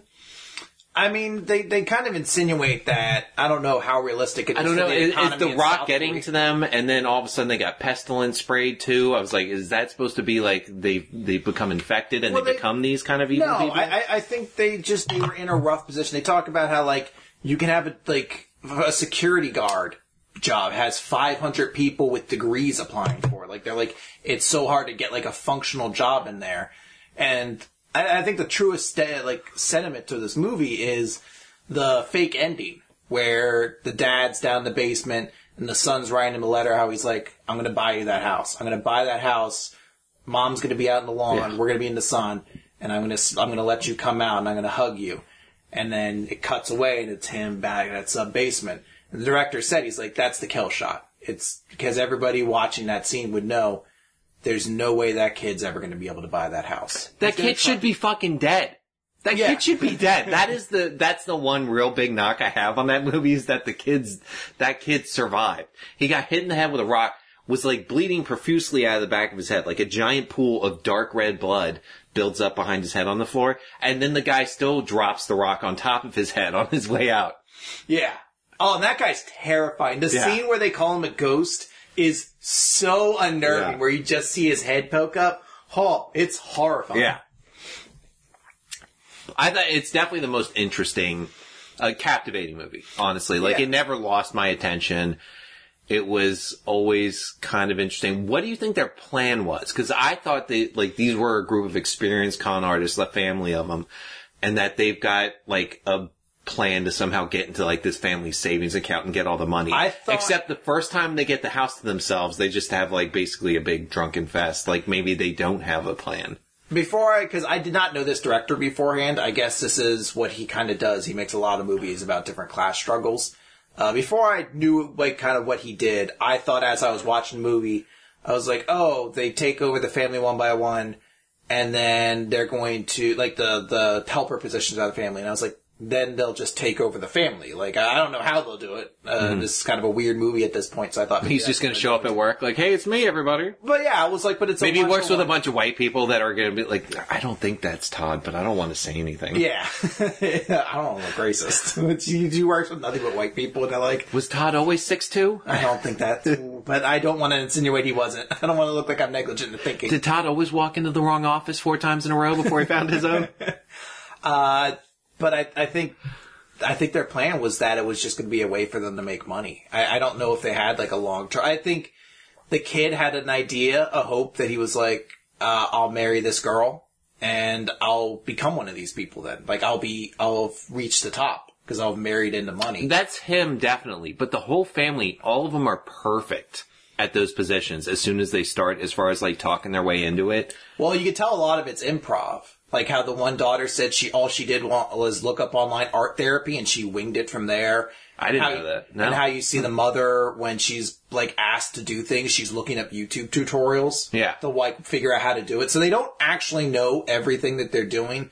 They're just, and then we see that they're rehearsing everything. But they know to look it up and they Yeah, know like they know to rehearse So this isn't their first rodeo, definitely.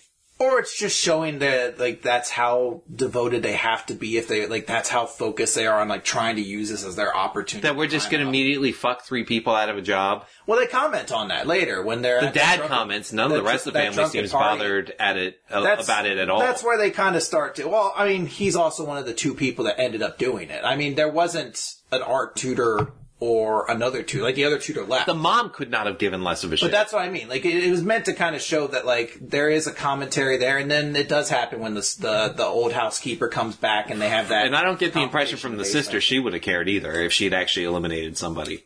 Uh, probably not, but she also was the smartest one, so I think that was her kind of just taking her opportunity. They mentioned that they were like, wow, if this, you know, if Harvard gave degrees for fucking forgery, you'd be on there. And she's, she's the one who feels the most natural in that house. They comment on a couple times as well. Okay, so but we're agreed they are con artists going into it, or do you think? I don't it's- think, I mean, because I think I think it changes the by- entire by- perspective of the movie. By technical definition, what they're doing is con artists. But again, I I don't think that what the movie's trying to say is that they're the parasite on this rich family. I think the the the other meaning is the the rich are a parasite. Oh, it, I mean, it certainly could be that if you were. That might be like an undertone message. If you were trying to push that further, you could have made that family a lot worse. But I think I thought both of what they're them- trying to say. They they mention in the movie where they say, "Oh, they're have- they're a nice family." They're like they're nice because they're rich. They have the ability to kind of be this carefree and happy because they don't have to worry about anything. Okay, so do you? Uh, would you say you viewed what happened to the poor family as karma or a sad, unfortunate kind of end to them? It's a sad, unfortunate end. I mean, they they do deserve. They were doing crimes, but at the same time, I mean, it's just like an awful thing where like this was a family. Like, I don't think they were intrinsically doing it to hurt people. They were like, this is our way to make money. We don't have to live in that sub basement anymore, having like pesticides sprayed into our house with our toilet that's erupting anymore. Like, we don't have anything now. We can make some money at this house. She smokes a cigarette on that toilet. That's maybe the most cathartic moment where she's like, she just sits on the toilet so it just stops erupting poop, and she just like. but it's the room's already. It's where I guess that I don't know if that's a South Korean thing where the toilet's up on like top of. a, ha- a half basement it would have to be, I guess. Yes. So she's sitting up there, but she's still like five feet off the ground, and she's still up to her ankles in black diarrhea. And it's like time to smoke a cigarette. And the t- it's not like she's put a permanent seal on this toilet. It's still okay. She's No. like a hundred pounds. It's still occasionally rocking her body up Yeah. while more black diarrhea. But you've never had that flies onto her cigarette even. She's like, But you've never had that moment where you're like, my life has crumbled around me in more of a way than I could possibly imagine. I'm just gonna smoke this cigarette and try to alleviate the number of poop, the amount of poop I'm gonna be swimming in. Try. Look, the key I'm not smelling good for days, and that ship has sailed. Yeah.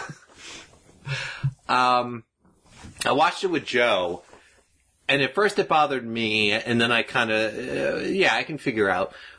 What were your thoughts when the poor dad kills the rich dad? After everything, like, after everything's been settled, the crazy basement guy's dead.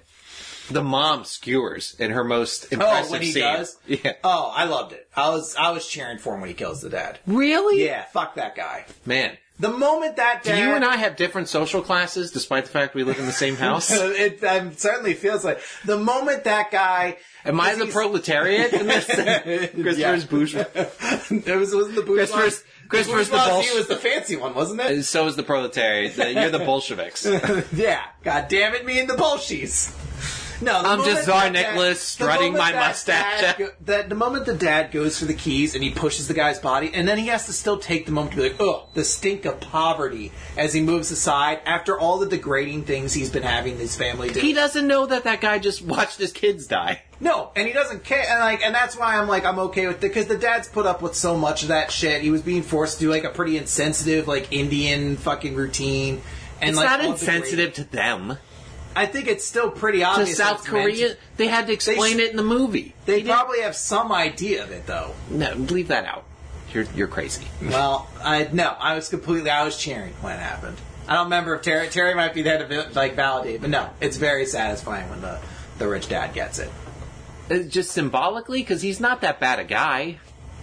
Again, I Yeah, he's upset when his son fucking passes out and he wants to get him to the hospital. again, I think a large part of the movie is kind of showing the only reason why he's as nice as he is is because he's as rich as he is. And I don't think he actually really he, like he keeps talking about like I like this person. They don't cross the line. Like it's very clear there's a line where he's like I don't want you to overstep your bounds that you are a servant to. But the dad does overstep his bounds. and he tells him to stop every time. Well, He should. The dad always goes one question too far. Like, oh, so you really love your wife? Really? And it's like, dude, shut the fuck But- up. but it's You're my chauffeur "Stop." driver that I've had for two days. Yeah, but he always says in his degree, like, don't overstep the bounds, as though there's you're nothing more to me than just the servant. Because the guy, and I've never had servants as an adult. I want to lay that out. There were as a kid, but I didn't hire them.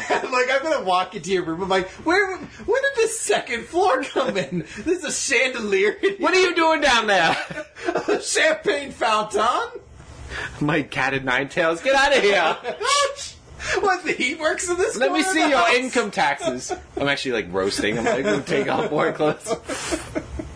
in your like your velvet robe. The dad did always get the poor dad. He always did go too far, like as far as questions. Like, uh, just roll with it, man. You're getting paid money. I don't. I don't think there's anything wrong with like if I'm paying you to do a service for me. And you, it feels like your questions become a little too intrusive. I don't think there's anything wrong with politely saying like, "That's a little much."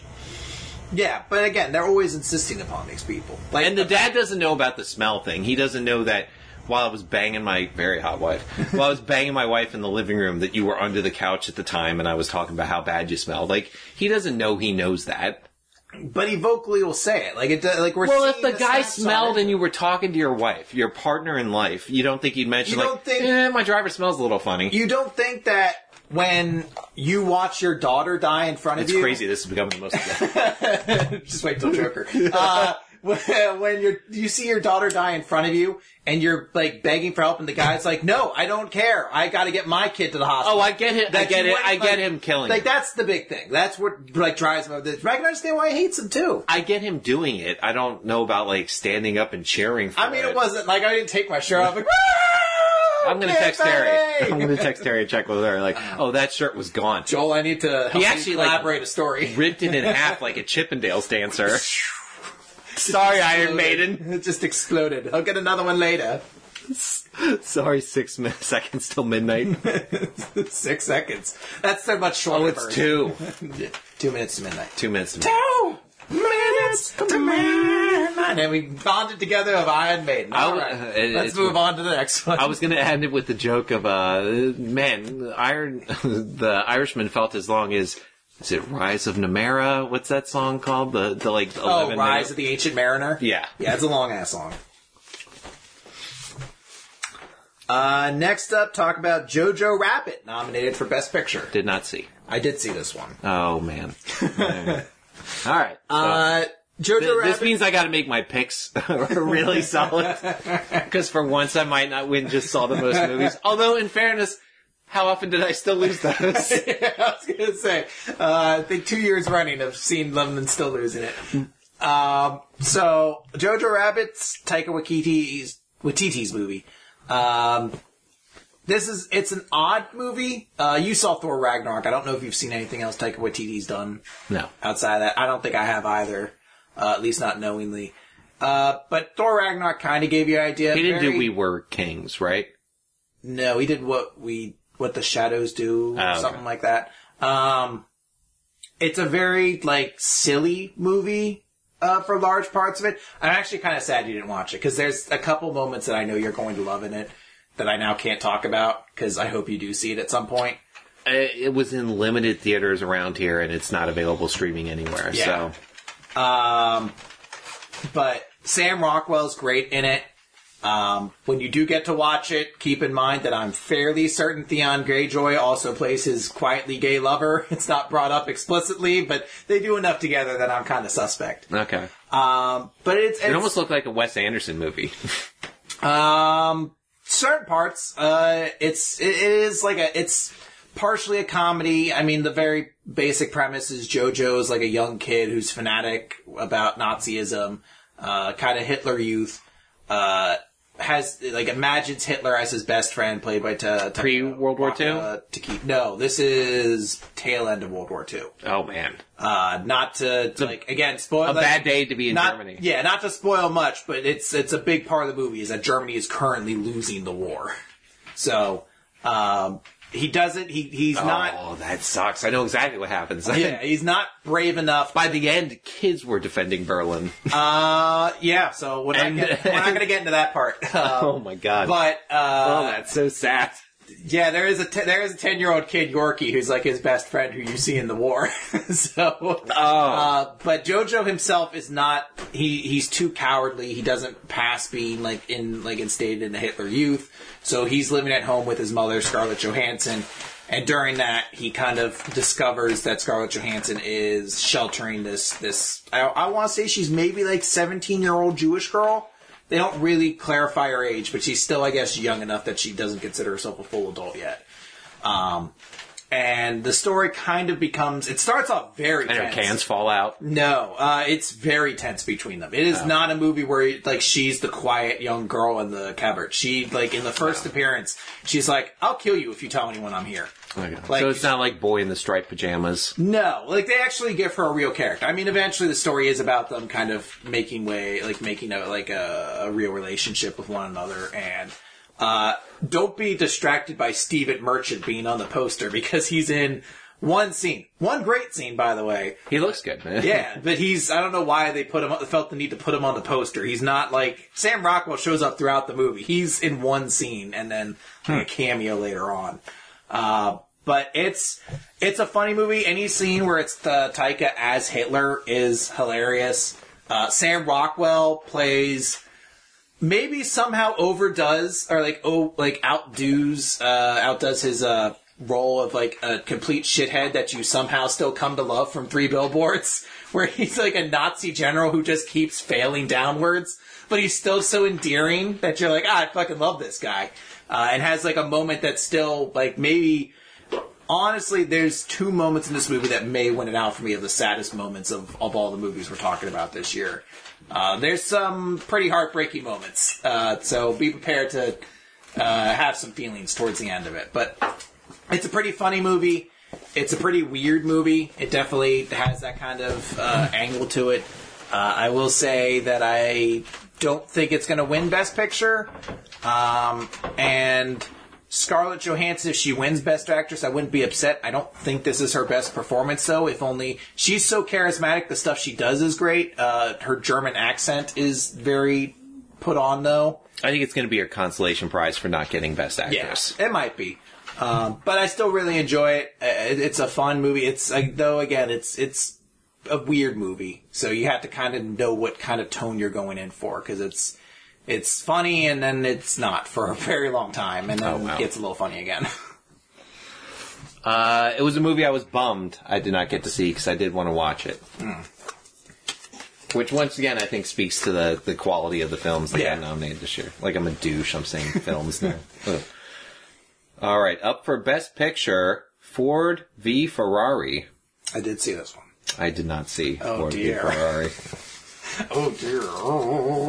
Um, I'll keep this one really quick too. Then uh, Ford v Ferrari, super good. Um, but Really? it's not as good as Rush. I think Rush was a far superior one. The story in it is mind-boggling. I think you were telling me Joe told you about this.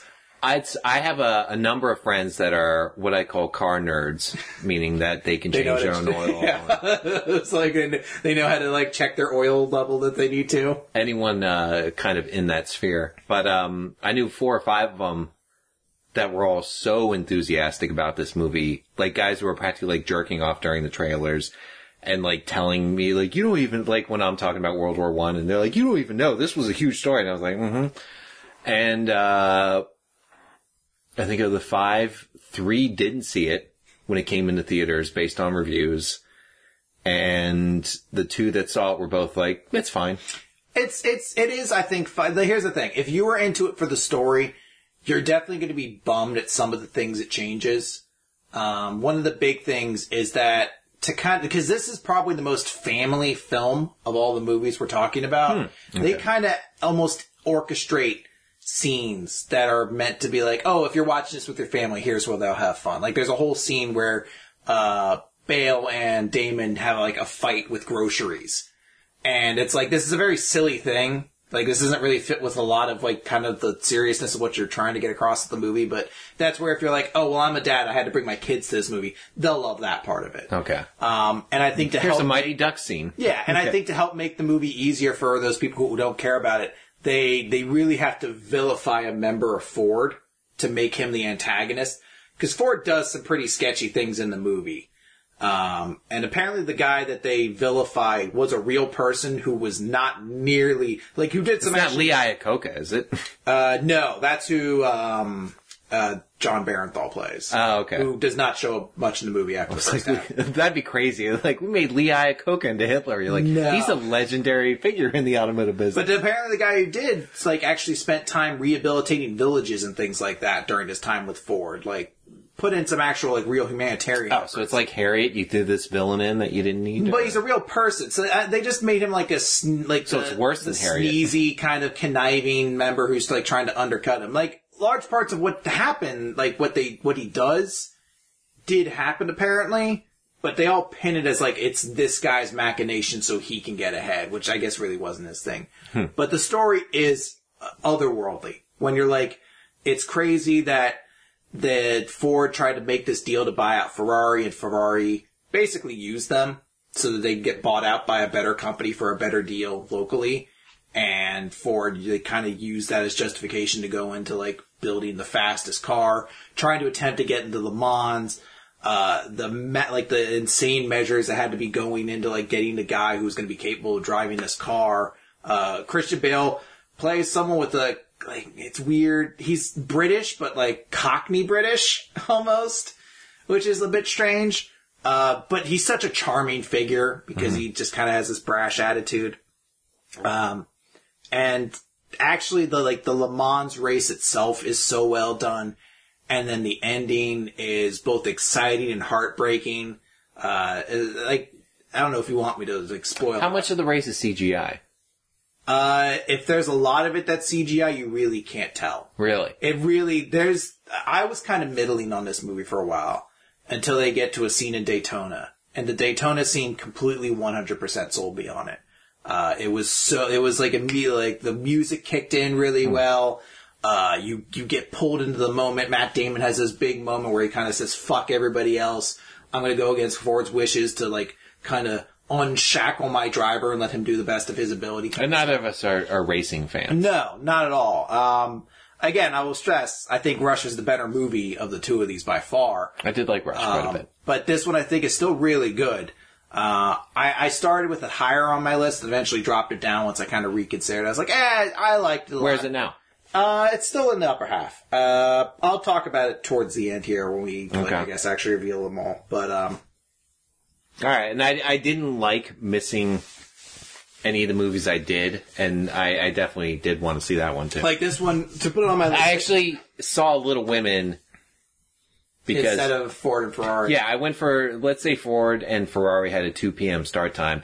If you go to the fucking movies this day, it's 10 minutes of commercial and like TV shows that are coming out and then another 10 minutes of trailers. So the movie started at 2, I showed up at like 2:15. No, I showed up at 2:20, which is already a little bit later than I wanted to show up, but I felt like I was going to be fine. And there was a huge line and uh-huh. one cashier. So by the time I actually got my ticket, it was like two thirty five for a movie that started at two. And I was, I actually didn't buy that ticket. I get, it was already 235 when I went to buy the ticket and I was like, 35 minutes, that's really fucking late for a movie. So I went to Little Woman.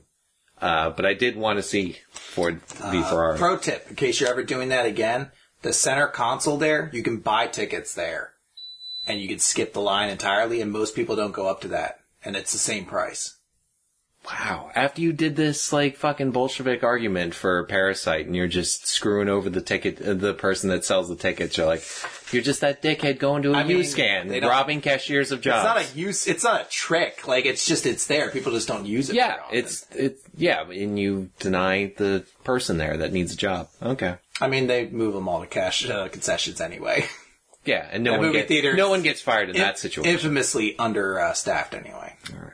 You're a monster. I, worked- can't believe I worked there for a year. I Christopher in his trying, fan, in trying his, to come at me, bourgeoisie Mikey, Uncle Pe- Uncle Mikey Bags is busy being like, what, what, what, what, what, For the record, Christopher had servants as a kid too, including a maid that he would sneak into her room, her private room that she had away from the family, and sit there, watch her TV, and poop himself. Well, uh, much like the marriage story, my parents were getting divorced. I didn't understand what to do, and I reached out for sympathy from wherever I could find it. And ran to the poor maid that slept in a shack and pooped in her room. Well, if it helps, I've eaten ramen for dinner three times this week, so I guess the table's turned on me now, huh, ma'am? All right, up for Best Picture, 1917. Saw it, loved it, loved it. Uh, I will go out now. This is my favorite movie of all the ones. Um, this is uh, don't, don't put it back in the pile. uh, this is uh, an otherworldly movie. It, it is so astounding. Everything that makes me kind of go meh on Harriet, this movie is the epitome of how it's done right. Um, there's sort of a gimmick to it to make it look like it's all done in one shot, which I thought was kind of a weird gimmick at first. It kind of helped to like make the trenches feel more. It's not like bad. You know it. You know it's not as Yeah, you're watching you can, it. You so can tell, it's, like, especially once you start caring. it's not like a stunt thing, you know. Um, so. but there's so many moments in the movie that are visually astounding. And because you're spending this whole movie focusing on just these two guys on this journey, you start to become kind of intimately aware of them. And it's, it's all framed within World War One. So it's like the first 10 minutes of the movie is these two guys trying to just cross no man's land. And the, the, the very start of it, one guy puts his hand on like barbed wire, cuts it open. Then they fall down a hole and he like gets his hand stuck in like a, like a rotted corpse's like waterlogged belly. And you're just like, oh my god. Like that's how the movie's starting. It's like on this level.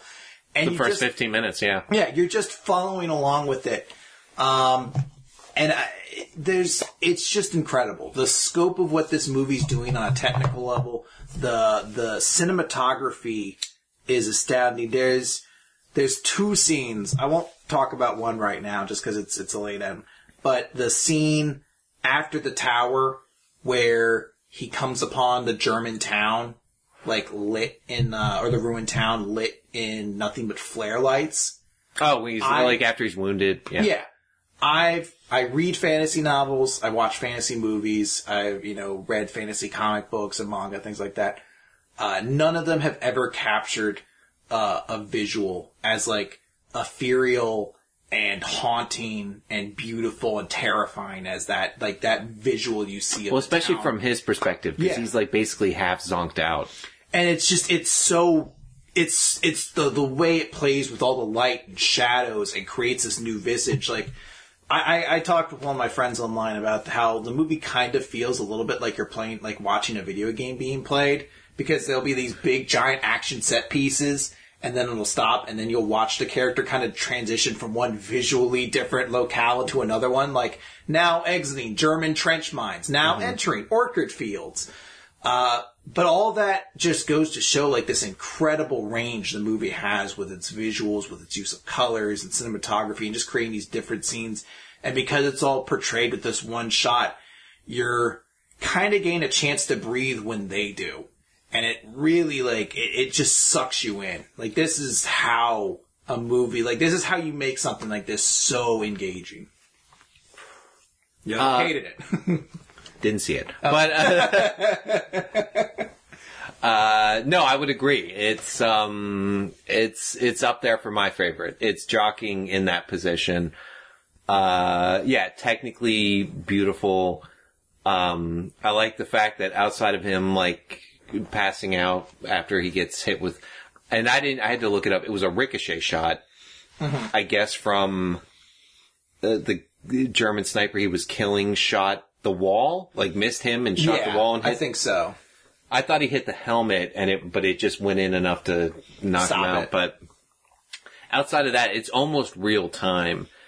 And it's such an interesting, one of the reasons World War One hasn't been anywhere near like the movie setting blockbuster that like World War Two or even Vietnam has been is because trench warfare was such a, like a stationary thing where you just sat in an area for a long period of time. So it was hard to make that kind of interesting or exciting. And you know, I know Wonder Woman's got the highest gross for, even though there's Technically, I guess. and yeah. there's trenches in it for 30 seconds. and uh, you know And what? bad guy made of planes at the end, I believe. even in this movie, and it's one of the things like history nerds have been kind of knocking it on, is it's only like the first 30 minutes are in any kind of trench kind of thing, which isn't. But it's not based on any historical event, right? Like this wasn't a real something mission. Sam Mendes is saying his grandfather told him. Okay. But there's no corresponding historical thing, which you think would we- Yeah, be weird. Like, this sounds like it'd be a pretty huge story. I mean, 1,500 people didn't get killed. but I guess at the same time, they might have just been killed the next day anyway if they tried to do it again. I don't know, but yeah, It's uh but yeah, it is beautifully shot from start to finish. I love the fact that it feels like real time. And yeah, you're right. You think Schofield is the guy that's going to die yeah. because as soon as the cut on the hand, The other guy is the, the the brother they're trying to find. You're like, yeah, he's going to find. That's that's how movies are made. 1920s fat guy, Yeah. you know, uh, like he's going to be the one that has to make it through. And He's going to be the Sam to this guy's Frodo Yeah. and carry him there, and then and you know Sam what? didn't die, but still. And if you look at the cast, you would say it was another one of those like World War II movies that has too many stars in it. Which you're like Colin Firth, Mark Strong, Benedict Cumberbatch. Or like, eh, I don't. It's gonna take me out of the scene seeing like all these celebrities, but their combined screen times like, Thirty seconds, Yeah. forty seconds, something like that. and some of it's amazing. I love the guy that plays Moriarty in Sherlock as like the first guy. Yeah. it's they walk a minute from high command where Colin Firth is and tells him, you're going to meet, uh, whatever, Sergeant Smith. And they walk for 30 seconds, make it over to where Sergeant Smith's hut is, and the, and the guy that plays, uh, Moriarty gets up like, Sergeant Smith's dead, he died last night. Uh, and you're like, that didn't make it back. It's such a difference. Like you go from over there, everyone's relaxing, and then you go to this side, and they're pulling corpses off like barbed Yeah. wire. And, uh, and that guy's perfect too. The, Yeah. the Moriarty guy's great. Like the just anointing and this flare gun, which I think is hilarious that like the flare gun he knows he's never going to get back. Yeah. Um, this it, it's such a well done. Like the moment he's crossing that bridge that's like submerged, and the first sniper shot rings out. I don't know about you. That was the moment I was like, holy shit, because the movie's just been so kind of quiet. Yeah. Watching these characters try to go across for the most part, and then the moment you're like, oh my god, he's being fired at. Dude, the movie puts you on nerve immediately with the, uh, the rat kind of trap. Yeah. As soon as you hit that, you're like, okay, yeah, I'm to have to Anything's keep gonna it up. fucking happen. Like I'm not gonna. They're not gonna like wait for me. in No. this. Um, normally, when you'd get these sort of scenes in movies where he actually finally finds the the troop and there's like they're all kind of gathered around a song. Normally, I'd be like, "This is kind of queefy. I don't really want to see Air Force." I was relieved because I was kind of like Schofield. We're like, I'm just gonna sit here and kind of enjoy this for a moment Because you think so- maybe he's fucked this. uh, Obviously, you know, like he, you know, the movie wouldn't probably exist if he screwed it up. I and mean, he didn't doesn't. get there. He doesn't completely succeed. No. he doesn't make it before the attack. which is perfect. Yeah. That like you, he probably, some people probably did die Yeah. because he didn't get there a little bit earlier. Uh, they said the first wave went over, so And they even set it up. What did you think of Mark Strong warning him about Benedict Cumberbatch's character? Like, make sure there are witnesses around. yeah. oh, I, I like that. Because this guy might just fucking do it anyway. There's there's so many. Uh, the, just the moment where he's in the city and he sees a figure coming at him, and he doesn't know what to do because he doesn't know who it is yet. He's like, I can't shoot them because it's an enemy, but I can't like call their attention because it's. And once they start firing, he just has to fucking book it. Um, just the the other scene I wanted to talk about is right towards the end, and it's the scene that's kind of like brought up now. Uh, it's the one that kind of people show a lot because it's sort of the the iconic scene in the movie where he's going through these trenches, he's trying to get to the command, and like, command's 300 yards that way, but you're gonna have to wait till this bombardment stops. And he's like, I can't do that.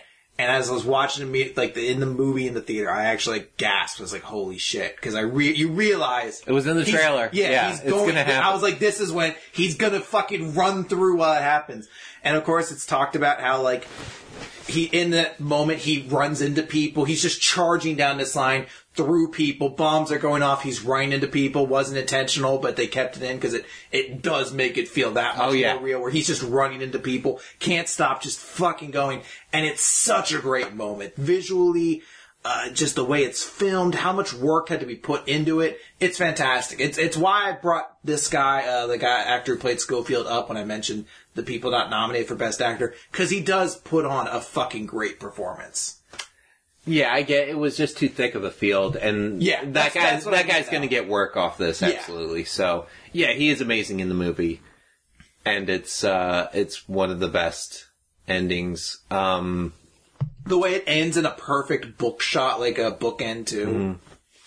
uh, was that? Am I right? Was that Rob Stark playing the brother? Yeah, I believe that was. and he, he's perfect in that Yeah. scene. He does exactly what you need him to do. Like, oh, what's what's the fact? Oh, I can't wait to see Oh, my is brother. Tony here? can't wait to see my brother. It's perfect. And then just like watching the guy not saying, it's like, oh, oh, I see.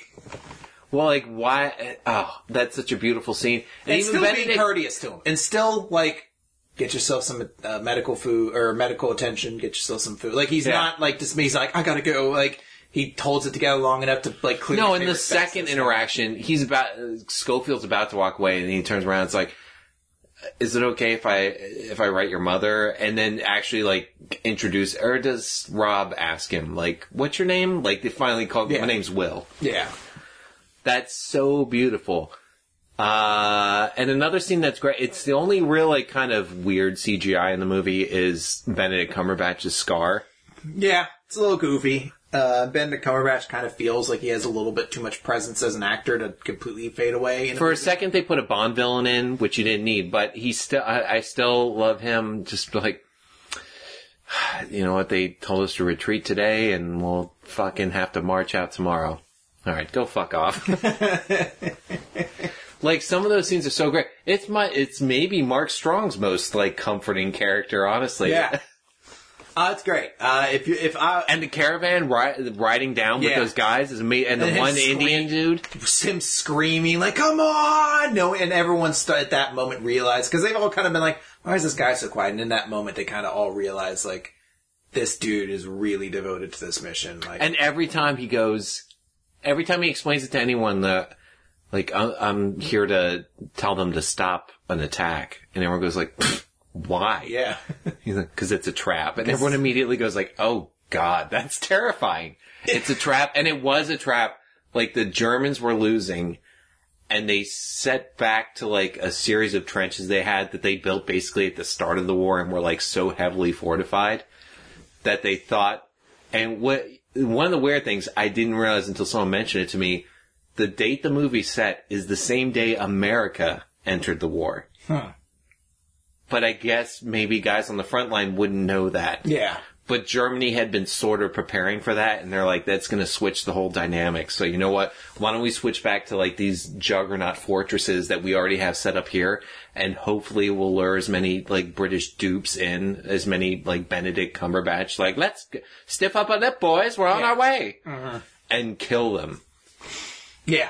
Uh, it's really like it's it's. I'm a little sad to recommend it because I think the best way to see this movie is in theaters. I would agree. It's the sound plays such a huge part, seeing it on a big screen, such a part. Like I don't want to be like a Martin Scorsese here, but I'm like, you're doing yourself a disservice watching. This. What was the audience when you saw it? It was. I mean, we were. in Mine the- was mostly senior citizens. Yeah, we were in the largest theater, and it was still relatively like a good amount of crowd. I had a lot of younger guys though, like twenty year olds, thirty year olds. It looked like I had like two, it was a lot of older older people, but I had like two high school kids, and then and they're like, "This is gay." 20 And they senior and they citizens. skateboarded out. they hopped on their wheelies and zipped out. It's like, let me join your gang. um, but it was mostly senior citizens, and uh, the movie broke down like midway into it, uh, and just stayed on like a loading screen, you know, basically for thirty minutes. And I sat there for ten minutes before like one of the old people was like, "Should we say something? I don't know." And, and That's the- astonishing. and the husband being like, I'm sure they know. And it was the teenagers that got up and went out and bitched. I didn't even think about it. I thought like, well, surely they must know about this, right? no, there's no one manning the projectors. Oh, that's right. Yeah, it's all digital, so they don't know until someone tells them. But, But it's uh, okay for me to offer that advice, but not to say to use the the digital checkout. No, well, uh, you- well, that wasn't advice. you were just saying the state of things. I'm just saying, if you're looking to save yourself time, you can just use that because you probably would be able to grab the ticket and just go straight through. Okay. This position that you currently dabbled in. Buy something in concessions, and I don't know. Okay, so I can hit a button at concessions and get like whatever corn dogs. No, it doesn't. You still have to go to people at concessions. No, but in Christopher's future, if you keep up this behavior, Sure, I guess. You're like, no, Mikey, I was the guy that actually turned the hot dogs. You're not getting rid of me. They need me, and my seven corn dog nuggets a day price was very adequate for them. but uh, yeah, 1917, amazing, absolutely. Next up, Bombshell for Best Actress. I did see this one. Jesus Christ! I saw it So you saw everything. I saw all. What the? F- I okay. wanted to make up for the fact that like two Oh. years ago I saw like two movies, so I was like, all right, this year I'm gonna just try. You're to gonna rape your poor, extremely busy brother. Uh, And I saw a lot. I was yeah, you really did. Ford v Ferrari and Jojo Rabbit, the only two things I didn't see, and Bombshell. And I'm, Oh, you didn't I see- saw, you I didn't saw see four, Bombshell? I saw four out of five of Best Actress. That's never happened before for either of us. Be honest. No, it's really it's it's outstanding in a way. I've seen two, and I've patted myself on the back. Uh, well, I won't talk too much on Bombshell uh, then. um, I- I'll mention that I, it's it's okay. Um, I think so. Uh, Charlize Theron as Megyn Kelly is phenomenal. They really like she has the. Voice I love the now. cast. She brings them in. Well, wait a minute. Was John Lithgow not amazing? John Lithgow is great. Look, they do some great jobs putting people into roles and putting makeup on them to make them interest, like to fit them in there. Nicole Kidman as Gretchen, Gretchen, uh, Gretchen Carlson. really? Isn't it Nicole Kidman? Uh, I'm thinking Gretchen's like the homely one. Yeah, but they, they do, like Gretchen Carlson's who she plays, I believe. Um, and they do a great job getting her into that. Again, Megyn Kelly, John Lithgow as, uh, Roger Ailes. Roger Ailes is great. Um, there's some missteps. Most notably, uh, First, where is it on the on your movie list? oh, on my movie list, this one's right near the bottom. Over Harriet. Yeah, it's it's over Harriet. It's uh, in It's fact, Harriet at the very bottom. yeah, Harriet's at the very bottom. Then it's Bombshell. I'll I'll, I'll explain more once we get there. Uh, so Rudy Giuliani's in this movie. Can you guess who plays Rudy Giuliani? Is it the girl from Saturday Night Live that? Kate McKinnon? No, No. might have been a better decision. Uh, is it someone that's known for comedy? yes, Rob Schneider? Might have been still been a better one. Richard Kind. And all they do is just put like a bald cap on him. Never in the trailers. It's, he's only like three. And I feel like I sat through a four minute trailer of this movie and didn't see Richard Kind. he's in like three scenes. It just like all this work went into putting, like, getting fucking Charlize Theron and, and Nicole Kidman into these perfect roles, and then someone was like, "We need a Rudy Giuliani," and Richard Richard Kind was like walking. by Who's outside? yeah. and they just threw a bald cap on. They threw they do a giant butterfly net with a bald cap in it.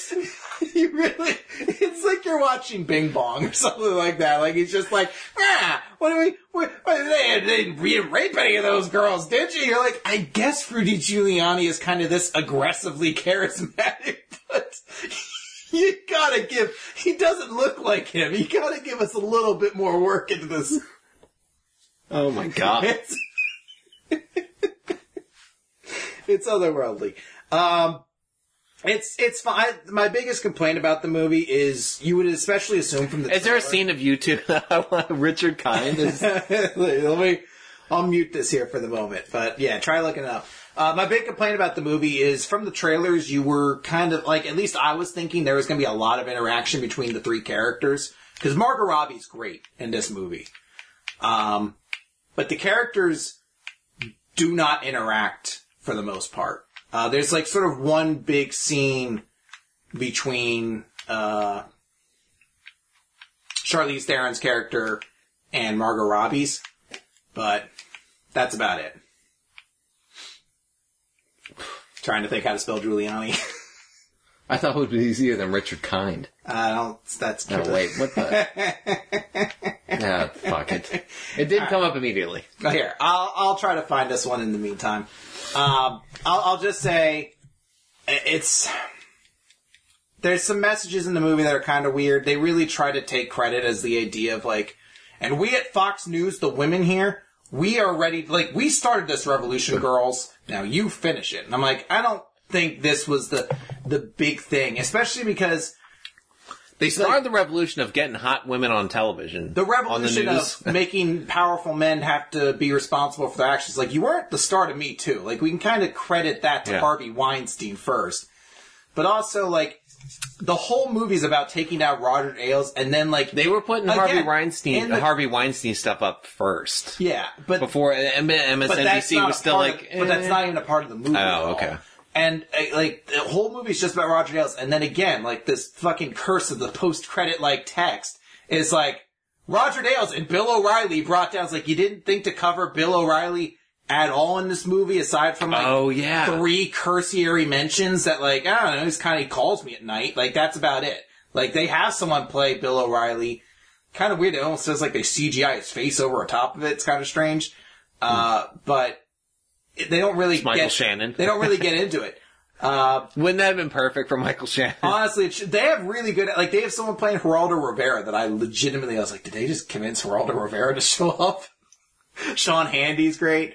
Um, but yeah, it's um, it's it's a fine movie. It's it's just kind of okay though. Uh, but I will say Charlize Theron and Margot Robbie are are excellent, and, and Nicole Kidman too. Honestly, yeah, I love the cast. Yeah, uh, it's it's it's excellent in that way. Uh, We'll get to the first one shortly. Was Hank Azaria in it? Uh, if he was, I don't remember him. Never mind. How did that show up first? Uh, that clip was literally called Hank Azaria plays Gassy Leonard. Oh, it said he was. Oh God, I really have to sit here and be like, how do I spell Giuliani? if it's not showing up now, it's not out there, apparently. Yeah, it must not be. But again, you look at this person, you do not easily see Richard Kind playing him. Interesting. I'll see if I can find a bit, like a picture of it on my phone or something like that later. Um, all right, let's let's wrap this up though because we're already over two hours. So let's finish this up with what could this be? Joker nominated for Best Actor and Best Picture. Didn't see it. Didn't Was it okay? didn't see. It. I did see this one as well. Um, I'll let you talk about it first. Uh, I remember leaving it feeling extremely conflicted about the kind of message it sent. Did it kind of glamorize being like a loner sociopath and not, I don't know, just being a little bit uneasy with that and then having watched it again, um, oh goodness. so I'm showing him a picture. Richard Kind is Giuliani. I just assumed it was the the dad from Arrested Development. yeah. why why didn't you just get him then? Sorry, carry on.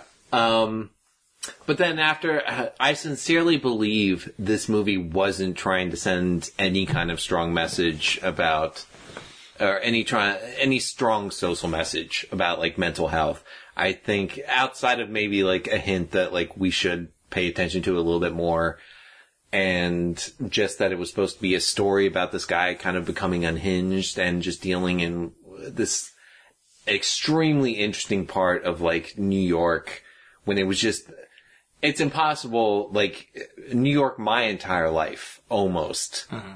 like Manhattan has been a tourist attraction and Times Square has been a place you bring kids and but when I was born and for like the 40 years before it it was just this cesspool of like prostitutes and porn shops and crime and just kind of seeing a guy live in that. I don't think he actually lives in Manhattan, but he spends a fair amount of time in Manhattan. Just watching like New York City crumble in the '80s, and him deal with that with his own kind of backed up kind of fucking thing. I think it, it wasn't a movie about necessarily mental health. It was just supposed to be a story about this guy and a story that I thought was interesting and I thought it was told well. Um, it's not the strongest story of the year. I think that goes to 1917, but it's by far the strongest performance of anything that I saw today or anything that I saw this year. Like Joaquin Phoenix is amazing. He's you can't stop watching it. This is a long movie and at some points it drags a little bit, but never really that much. And it just stays interesting the entire time. And you watch this guy pull on this genius performance. Th- This is like something I call work of art. Him in this movie. And I, I, I don't know how he doesn't get best actor. And I'd, I'd, I would, I'll save it, but I would make a strong argument for best movie of the year. And it's got some flaws, certainly, but I loved it. Absolutely loved it. What a pile of poop. No. Uh, Diarrhea from start to finish. That- you know where I find this in the encyclopedia? It's under the D section for diarrhea. I know it has a title. Who cares? all the shit flowing out of the toilets in Parasite would have been a better watch than this movie. Am I right? Am I right? You know what would have made that scene stronger in Parasite if the toilet had just been belching out shots from the Joker? Just shout out Joker DVDs. I I guess that's what people flush down there. I would have pinched my nose in the theater. Ooh, gross. Uh, no, I, so, here's the thing. Uh, I'll start this way. Uh, Joaquin Phoenix is absolutely fantastic in the movie. He's great. Uh, I, I've made it a small goal of myself to try to find a way to emulate that Joker laugh at some point, because it's so great. Like, a, Oh, the fake one? like that one's terrifying. It's great. Um, And that was the one he lost he lost so much weight for this movie it's unnerving. He really devoted a lot to it uh, and i have to appreciate that. Um, Shea Whigham in a movie too. Good to see he's again in another movie nominated for best picture. Good on him. Keep that up buddy. And you didn't see The Night Of, did you? no. Uh, the main cop in The Night Of was Shea Whigham's partner in it, which in uh, The Night Of, his name was Detective Box. no As though he, like, you guys didn't even bother, you, you were just looking around the room. yeah But, uh, yeah, two cops playing cops. Uh, some small little bits I just wanted to throw out there. I I'm stunned that when there's the subway scene, that the drunk like Wall Street guys knew all the lyrics to "Send in the Clowns." They knew the whole thing. I was like, I could have done about you know the chorus, but they started knowing the whole like the refrains and all the like the bridges. I was like, that's impressive. It was big in the 80s. Um, was it that big that everyone knew the words? I didn't expect a follow up question to that. that was just part of, that was just patter. Okay. Um, so I, I, I really appreciate that. Um, and this is definitely a movie that generates discussion because it, it, it, it is ambiguous in many ways and creates a situation where after the movie's done, you're able to kind of discuss a lot. Uh, because an element of it is how much of it is real or what parts of it were real, things like that. So I have a theory on the movie that if this theory is how it is meant to be, I can enjoy the movie a lot more.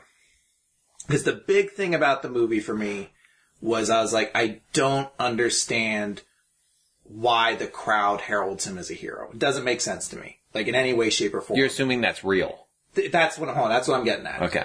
So we find out. Uh, we go to the comedy club, and also small tangent here.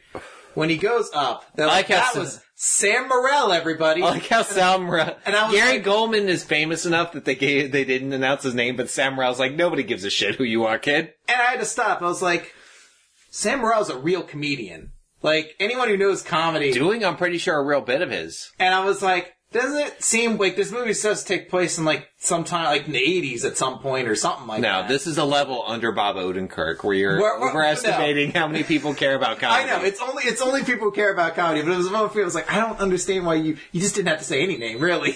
Dude, if I was or give him a fake name, I don't. If it was I was- weird to me that they would use his real one. If I was Sam Morril, I'd be slightly upset that it's like, oh, that means I'm nowhere near famous enough that anyone that watches this movie is going to give a flying shit that they use my mm-hmm. real name, except for like two guys in Harrisburg. But I would find that so fucking cool, dude, that like I got to do it. And I'm pretty sure, and I think Gary Gulman too, did a bit of their own material.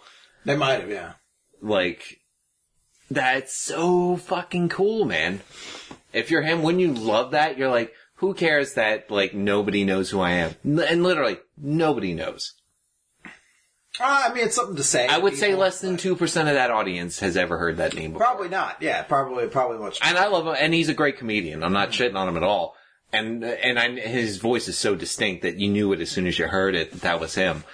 But I thought that was really kind of cool that they didn't, uh, give him a fake name or, you know what, you didn't announce Gary Gulman's name, so you could have just gotten out of without That's even why saying it was anything. like the only thing that was weird was like by, by announcing it, you've you've stand lead the audience for those who actually care. Where I'm just like, oh, okay, hold on, let me let me give a second to get myself back into this. Mm-hmm. Um, but so he goes up on stage and he's bombing horribly. He's he's laughing through his own jokes. He's he's very nervous. Uh, but we, we cut to his audi- uh, his girlfriend, in the audience, who we later on very clearly established like all those scenes are fake. Which I went to the bathroom. uh, I went to the bathroom after.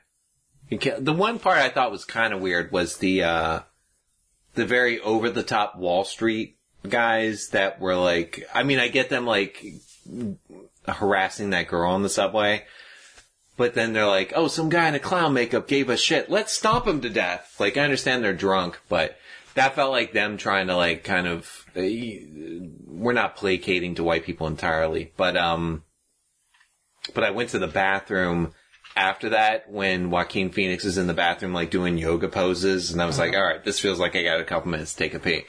And came back, and I guess I missed the scene of him kicking the door in and making out with what, Zazie Beetz. Is that her name? Uh, Zazie. Sure, I don't know. I, I, she's a new actress to me, at least, so sounds about right. Uh, I don't remember if that's where that scene was, but I know it happens in the movie. Ah, okay, so. she's in Atlanta. Um, so in that scene, he's doing bad, but it cuts over to his girlfriend, and people start laughing along with his jokes. So it creates this idea that you're like, okay, it goes a little better. We afterwards find out that's not the case. He bombs horribly, so much so that uh, like a late night television show uses this clip on air for material. So it cements This universe is Johnny Carson. yeah. So it cements this idea that the movie can present to us a different reality where people like Joker or people like Arthur, I guess I should say. So in my mind, what happens is he, he does everything at the late night show, kills Murray, everything happens. He's in the car, and then when it gets hit and all the people pull him out, like that's fake. That, that doesn't happen. Mm-hmm. He it's this thing where he's like no this crowd will love me because i've i've done what they wanted. I've i've created this world and this society. So he's literally lifted up and treated like a messiah. And that doesn't happen. Instead he went right to prison where he was deemed or right to jail and he was deemed too insane sent to an insane asylum. That's where the movie ends. But then he still runs out with the, the blood stained i mean that could just be symbolic of the fact that he's killed people or that he's specifically killed Murray and these bloody footprints behind him, him and his mom and everything like that. Like, here's the thing. I, that has to be how it happens because if it was meant to be any kind of reality where that crowd actually does lift him up and treat him as a messiah, I'm like, that's a fucking garbage thing. because it doesn't make sense of what the movie is trying to do at all. So I have to rationalize it that way, and that might be intentional. But this movie is very vague, somewhat so much to I kind of, kind of love that because I'll explain to you in a bit, but it, it allows you to create your own ending. but it's it's to the detriment of the movie for me because I I don't like it's nice to be able to find like maybe that didn't happen, maybe it didn't. But I could come away with a vastly different experience by saying like, well that thing definitely can't happen because if it does then this movie's like the message is, is fucking bonkers. But there's not enough evidence to me to give me a concrete answer that's definitely an intention of like the director. It feels like there's a lot that's kind of left ambiguous and given too much to the audience to be like, you figure it out. And I can enjoy a certain level of that, but my movie's like intrinsic ability to enjoy it is like on a like a thin line as to whether or not some of these things happen or not.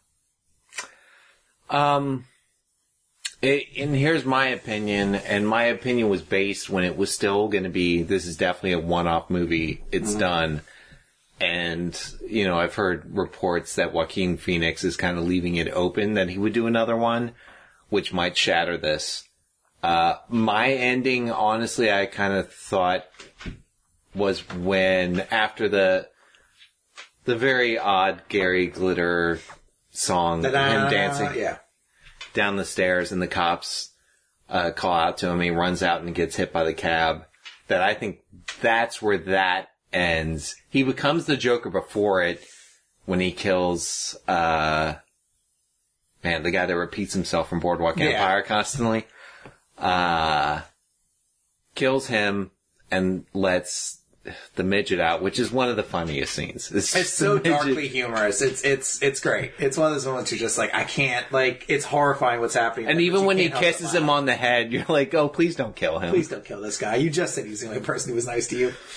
and it ends there and everything else everything else after that seems like kind of a dream him on the train with all the clowns him showing up at that show dressed as like this weird politically very controversial figure that like you think they're like we're not going to let you on the air there's like riots going on outside and they still let him on and he still kills uh Robert De Niro which I thought one of the most painful scenes in the movie is Robert De Niro interviewing Joaquin Phoenix and Joaquin Phoenix just acting his ass off and just seeing such a wooden Murray.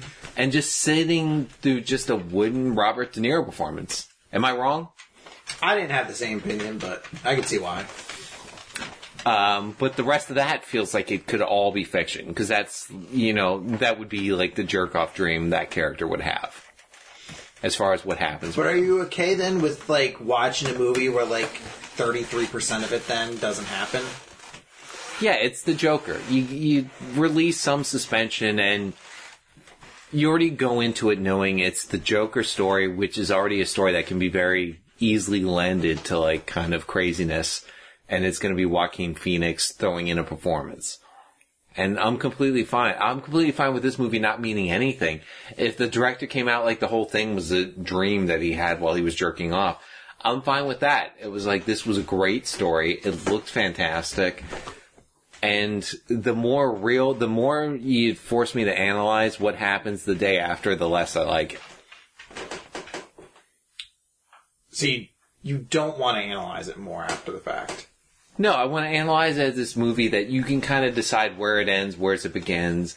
I mean, you already know he's a completely un, uh, un, Unrepentant. no, uh, an unreliable narrator. Okay. the entire time. You can already tell that. And uh, did you think there was any chance he was actually uh, Thomas Wayne's son? Even though, No. how but- crazy was it to figure out how old Joaquin Phoenix was actually supposed to be in this movie? So I, I mean, I agree with you that it's it's this is a movie that's ultimately kind of best described as a character study because I I do think this movie isn't trying to be political, although it keeps referencing aspects that are. It just has nothing to say about them except that they exist. Like I know some people have been trying to say like this is a movie about class inequality, and you're like, I mean, it's not because it doesn't say anything about it. doesn't like try to address it in any way. It's Black people are good. just a backdrop to the movie. That's the only thing in the movie. Every black character is actually good. uh, one of the black people at the clown place was a dick to him. Oh, that's right. Yeah. Um, but and again, I I love Joaquin Phoenix in this movie. To me, I don't think the Joker's an interesting enough character to do an entire movie about without Batman there. Of your mind. And the Batman parts are the worst part of this movie. They're so unnecessary. Like all of them should have been cut. I agree with that. I was like the idea where, and it almost felt like it, it's exactly like when Solo tried to be like, all right, well we're gonna ha- here's how we we need to name a Ben Solo. So like we need to make sure the pearls fall again in this movie, but she's not getting robbed. So she's being attacked by a, a riot, the Joker's car. And I was like, stop this, stop every part of this. This is so unnecessary. Not every fucking movie in the Batman universe needs to have these fucking pearls drop again. I gotta, and I agree with that aspect. I gotta uh, ask: Were you bummed out how easily uh, Alfred got choked out and like kind of? I mean, it was a little bit Scared? odd. Well, I thought it was odd that Bat, like Bruce Wayne just kind of stands there the whole time, doesn't say anything, not like "oh, stop" or anything like that. Just kind of watches his like mentor just get like brought down to the ground. but I was like, uh, Alfred's supposed to be like former British like mercenary. Uh, depending on the versions. I mean, there's some. Is that versions- yeah, I depending think- on the version? I think there's some versions where he's like a military, like ex-military. Am I wrong? Is that only the Michael Caine one? That's I think supposed to be. Mike. I don't think he was supposed to be any kind of military in like the the Bruce Timm universe or like the original. com- I'm sure Okay. eventually they've retconned that in, but Okay, so I completely misread that because I was very disappointed he didn't like snap No, I- I- Joaquin I think- Phoenix's wrist. I was say, I think different interpretations have just said he's just a butler before. Like, so I don't think it's un- unnatural. I think he would just be a butler. So did you think the mom was entirely delusional? I think that probably makes for the cleanest story. Uh, again, it's up to interpretation over how much of it was real or not. But It only made it hard because I was like, Joaquin Phoenix, you look like you're five years younger than Thomas Wayne.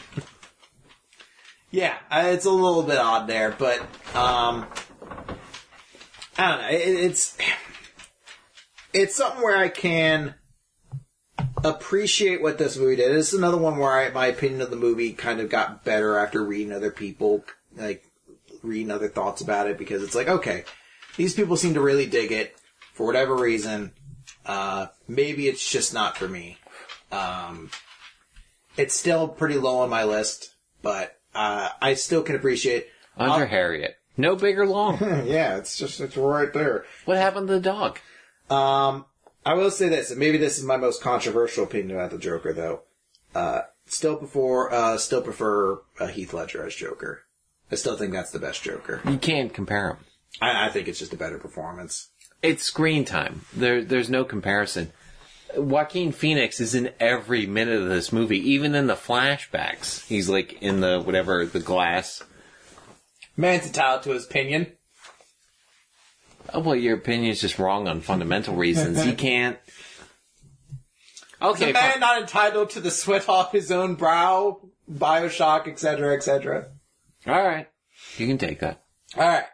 Uh, with that, then we've we've finished talking about all the movies. Those are all fourteen. Uh, go over, I guess, our our picks. Then uh, let's start with uh, best actor, best actress, and then uh, best picture. And I believe, as the defending champion, I should have the champion's advantage, and you may go first. Okay, so I'm getting home field. Uh, I mean, it doesn't matter. They're, these aren't exclusive.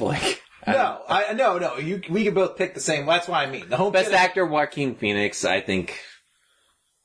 I don't think there's even a close. Uh, I mean, I really love Leonardo DiCaprio in in Once Upon a Time, but uh, I would have to go Joaquin Phoenix.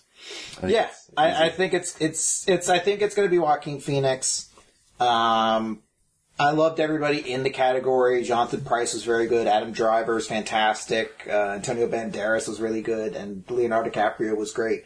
Um, but I think they're going to give it to Joaquin Phoenix. I think that's how the movie's being promoted to is on this idea of like, look at this performance. He lost a ton of weight, which unfortunately is something the Academy kind of has kind of a fetish for of being like, oh, this person lost a lot of weight or did something to their body for the role. They should get it. So I think he will. He swept everything else, so it feels natural for him to get this too. Dude, I think if he showed up fat in this, I think he still deserves it from like start to finish. No, that's this- what I mean. It's the same thing where they do they did something to their physical appearance for the sake of this. It, but it's irrelevant. He. uh, I'm not saying it's not like I'm saying that's how the Academy judges things. Okay, what's Christopher's pick for best performance?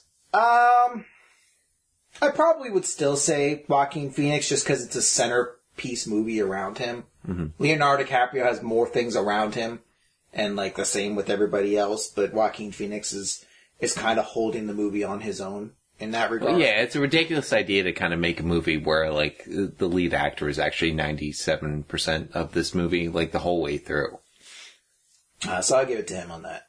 Uh, best actress, uh, I'm going to give it to Renee Zellweger for Judy. I think the Academy is going to like movies that are about Hollywood. They're going to like this idea that it was like a starlet's chance to get her chance to shine. They're going to give it to someone different. I don't. I think Little Women kind of hampers Saoirse Ronan a little bit. Like I think that's just because it's a movie that's been done so many times. It's kind of like like the Lady Gaga Shallow thing or uh, Star is Born, where like We've seen this before, but I think that maybe lowers it in the nominations. And it already sounds like the Academy's kind of poo-pooing it just because they were like, eh, I didn't like Greta Gray, uh, Gerwig's interpretation of it or something like that. So I feel like if you look at the rest of it, uh, they're never going to give it to Charlize Theron. Uh, despite her being very good, they're never going to give it to a movie that involves Fox News in any single way. Uh, so I think it's, it's between, uh, Renee Zellweger, Cynthia, uh, Erivo, and, uh, Scarlett Johansson. I think Renee Zellweger's going to get it.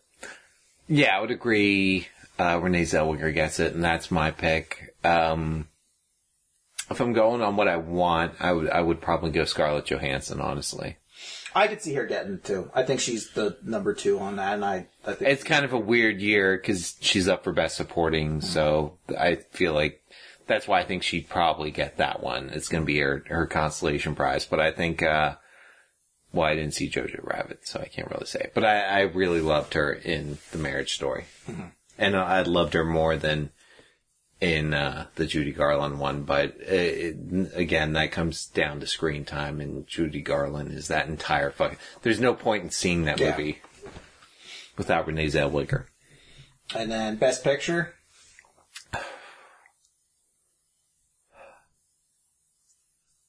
I'm down to two.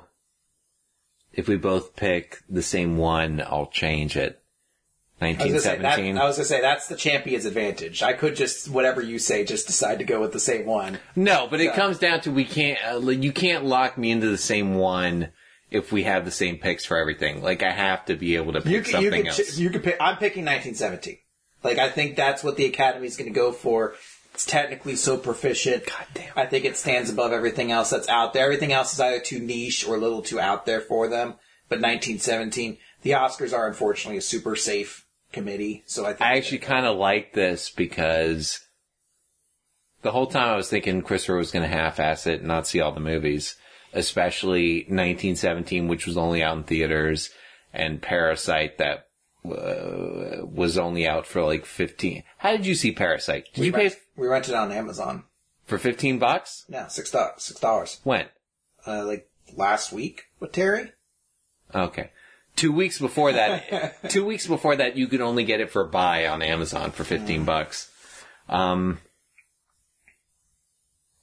I think uh, best actor, best actress are going to white people. Best supporting and uh, actor and actress are going to white people. Uh, you know, the Academy is terrified of being perceived as racist. So I wasn't bummed about the idea of picking Parasite. I could see it being kind of differential enough. It's either gonna, uh, mark my words, Parasite is either getting best actor or best director, or I best picture or best director. I think it has a real shot at best director. They've given that over the years to foreign films quite a few times, or not foreign films, but foreign filmmakers rather. um, so I, I, do not think it's a shock to think that's going to happen. Are you already sitting here like, oh god, Well, I'm to watch Cats? Oh, no. watch Cats! no, no, come on. Come on, Academy, stop being so old and white and predictable. All right. I got an early morning of flying out to Hollywood tomorrow and picketing outside like, so white Oscars, so white Oscars. you do it in blackface so they can't do it to you. You're like, this is me how I get win over on those guys. They'll think I'm part of the tribe. No, I'm gonna But you do. don't do your hands. I'm gonna do it in in chink face with like clothespins holding my eyes back and call it chink face numerous times. They're just like, that doesn't sound about right. I don't really know what he's going for here. Uh, I'm gonna pick Parasite, but that's not a bad pick. No, it's not. Uh, Look, if Vegas, I- if I Vegas was- odds. if- Joaquin Phoenix was way at the top. So was uh, Renee Zellweger. Picture it got real close between like uh, 1917, Parasite, uh, and Once Upon a Time in Hollywood. If, if you were to t- ask me which one I think should win, I would say Parasite is the best, like, objective movie out of all of them, and I think it should win for that.